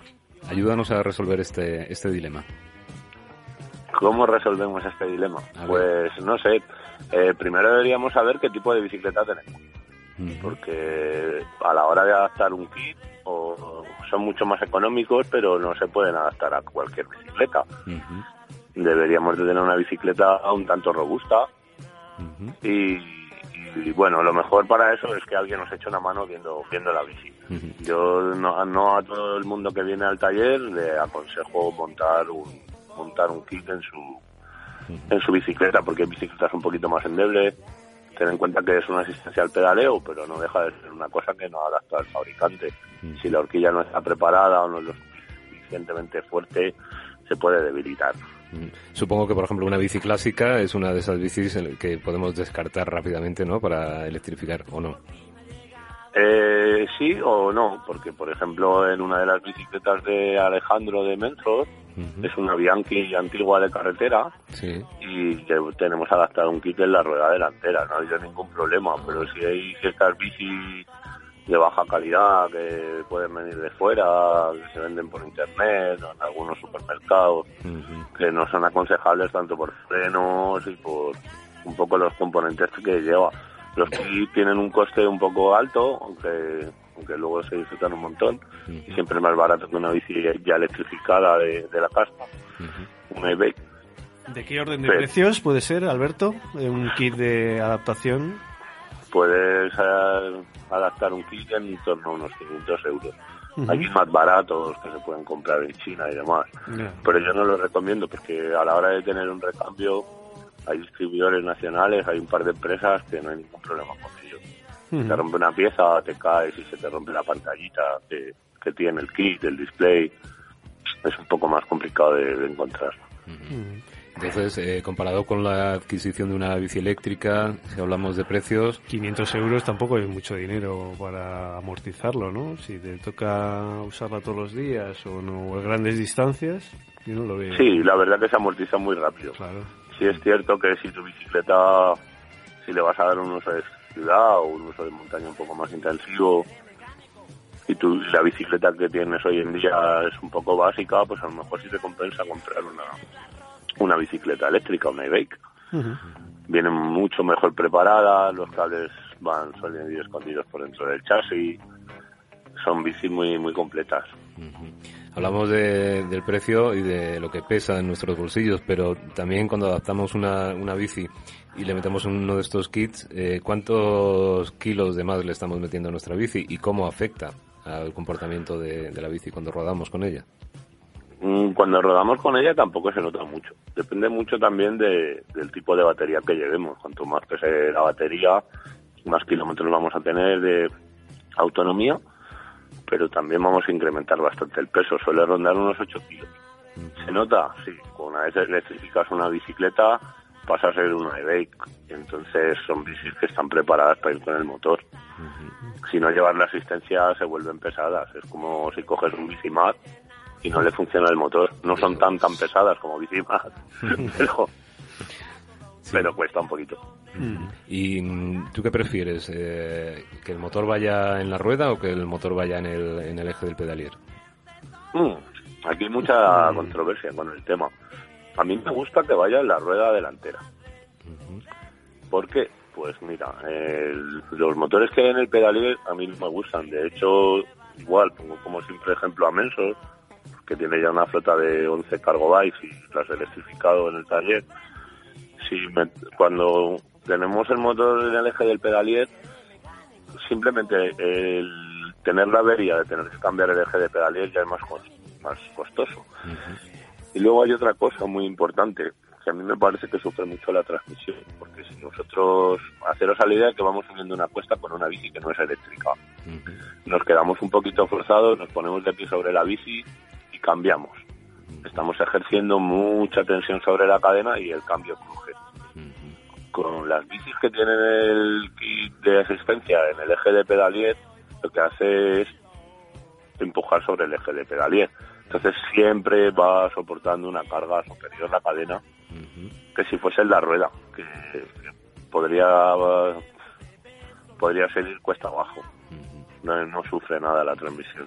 Luego a la hora de, de tener un pinchazo y demás, yo prefiero que estén en la rueda delantera porque cualquier persona es capaz de soltar la clemecita, la clema que lleva y poder cambiar la rueda. O inclusive decir, me voy a hacer una ruta, no quiero motor, suelto la batería, quito la rueda delantera y pongo una rueda normal. Vuelvo a tener mi bici para irme a dar una vuelta sin motor. Eso sí, es una, una gran ventaja. Eh, Alberto, ¿has notado en tu tienda, en la tienda taller de Más que Parches, un aumento de la gente que te hace este tipo de, de consultas? Sí, mucho, últimamente mucho.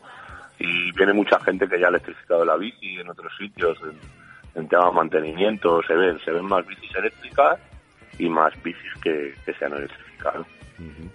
Muy bien, pues nada, muchas gracias por resolvernos esta duda. Bueno, Miguel quiere Bueno, hacerte ah, una pregunta. Espera. Que se notará un poco, ahí te, te acuden usuarios resignados por el mal funcionamiento de Bicimat o no, o no es este caso. No, no es el caso. Normalmente los clientes que suelen venir con la bici eléctrica es gente que, que anda muy apurada de tiempo, pero sí que en bici, que tiene un trayecto muy largo y un trabajo que, que además requiere un esfuerzo. Gente que estoy ocho horas trabajando, salgo muy cansado y me cuesta mucho volver a casa porque tengo que subir una cuesta enorme.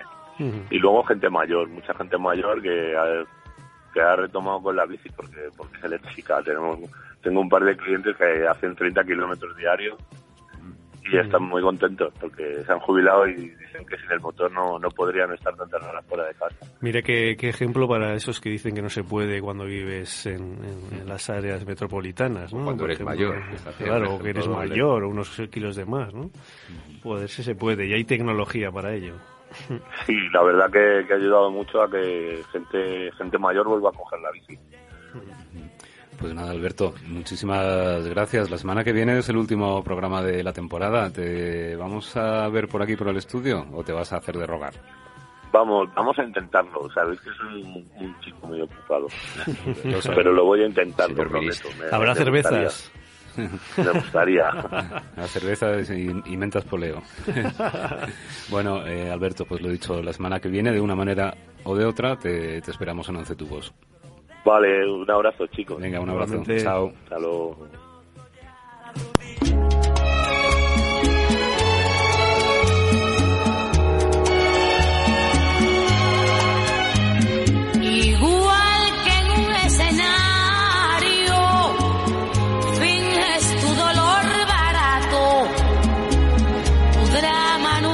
Necesario. Ya conozco ese teatro, Ese teatro de las excusas que despedazamos aquí en, en el excusómetro.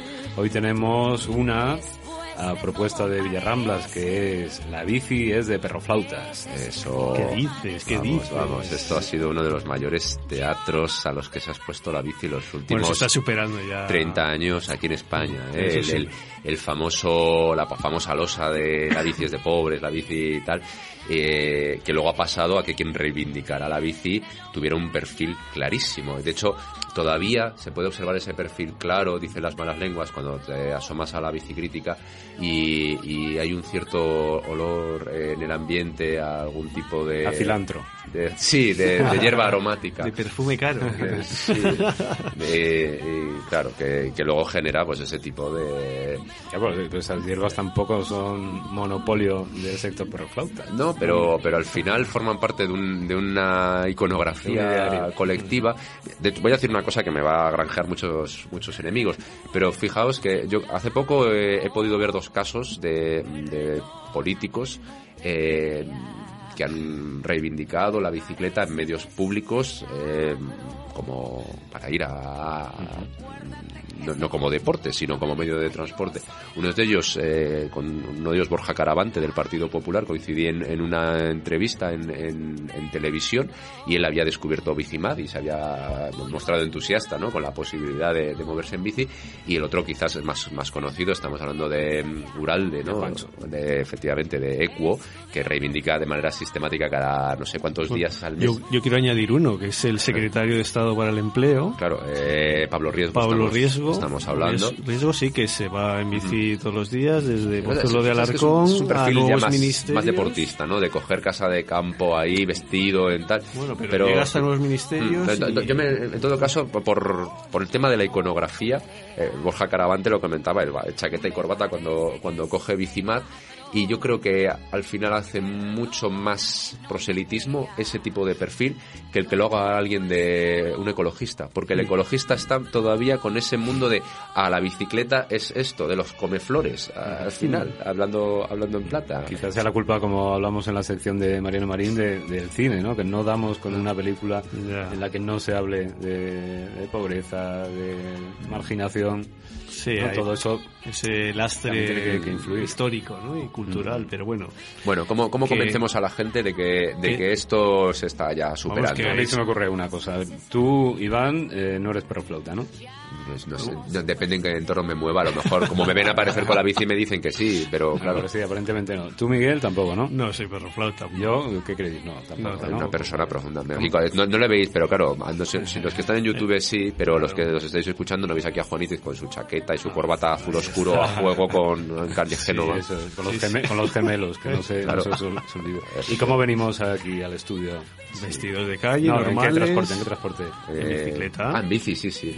Pues ya está, la bici no de perro flauta. Acabada la sección. Acabada la sección. Liquidado. Bueno, bueno, no hay más que ver el perfil de la gente que va en bici hoy, hoy por las ciudades, ¿no? Es variada y, la en gente en Madrid ha sido espectacular. En el caso de Bicimad, por Sí. ejemplo, ha sido Mm. brutal, porque de eso, de pasar a un perfil que efectivamente era eh, eminentemente el que veías en la bicicrítica, gente joven, de cierto perfil izquierdista, con muy reivindicativo y tal, a empezar a ver eso, gente con chaqueta, señoras con los niños, tal. O sea, se ha ampliado a todo el espectro de la sociedad en, En cuestión traje, de, de tres años. ¿eh? Ha sido, ha sido la normalización que ha supuesto. Eso, yo creo que quien todavía está con ese discurso de perroflauta es porque vive en periferia y no, no, no vive en una zona que tenga bicimat y todavía Claro, no la ha visto, no la ha llegado. Entonces ya, ya le llegará. Que se acerquen a- A al los barrio de Salamanca o a Que, Claro. y que se estén nada, cinco minutos mirando y, o, al o al centro de Barcelona o a cualquier centro de O Londres. española, O, exacto, que Londres. Sí, sí, sí. Ahí tenemos a claro. Boris Johnson que decía hoy que echaba de menos la bici desde que se ha convertido en importante por toda la polémica que hizo con el Brexit.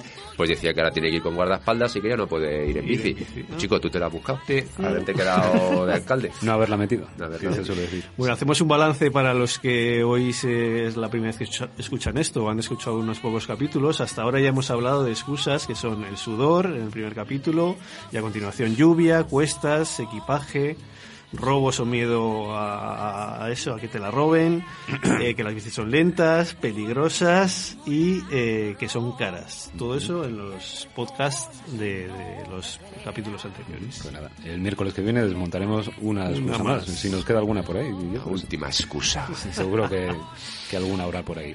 Pues eso. El miércoles que viene más excusómetro. Venga, que hay que cenar. Eso. A casita.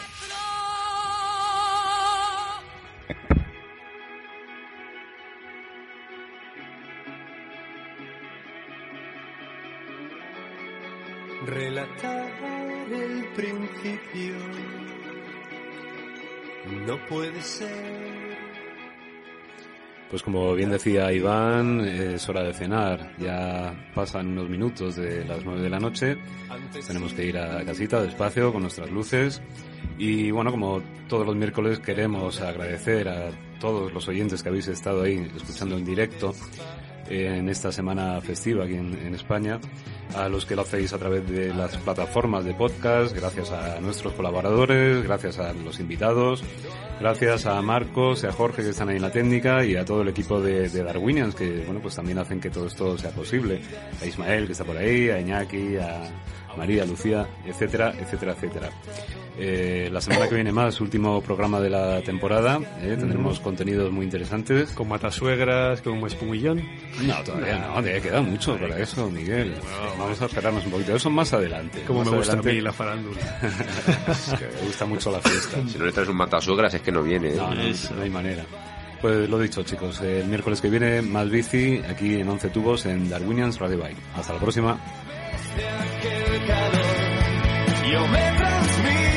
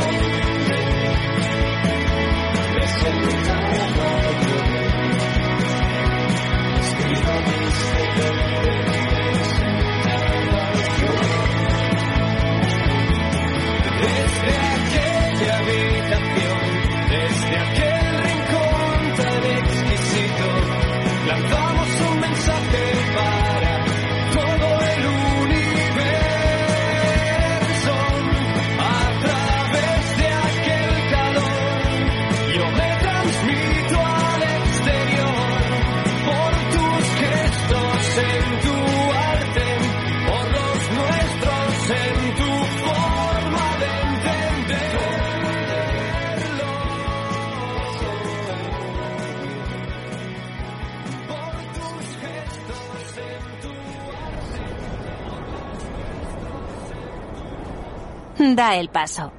Ve en bici. 11 tubos.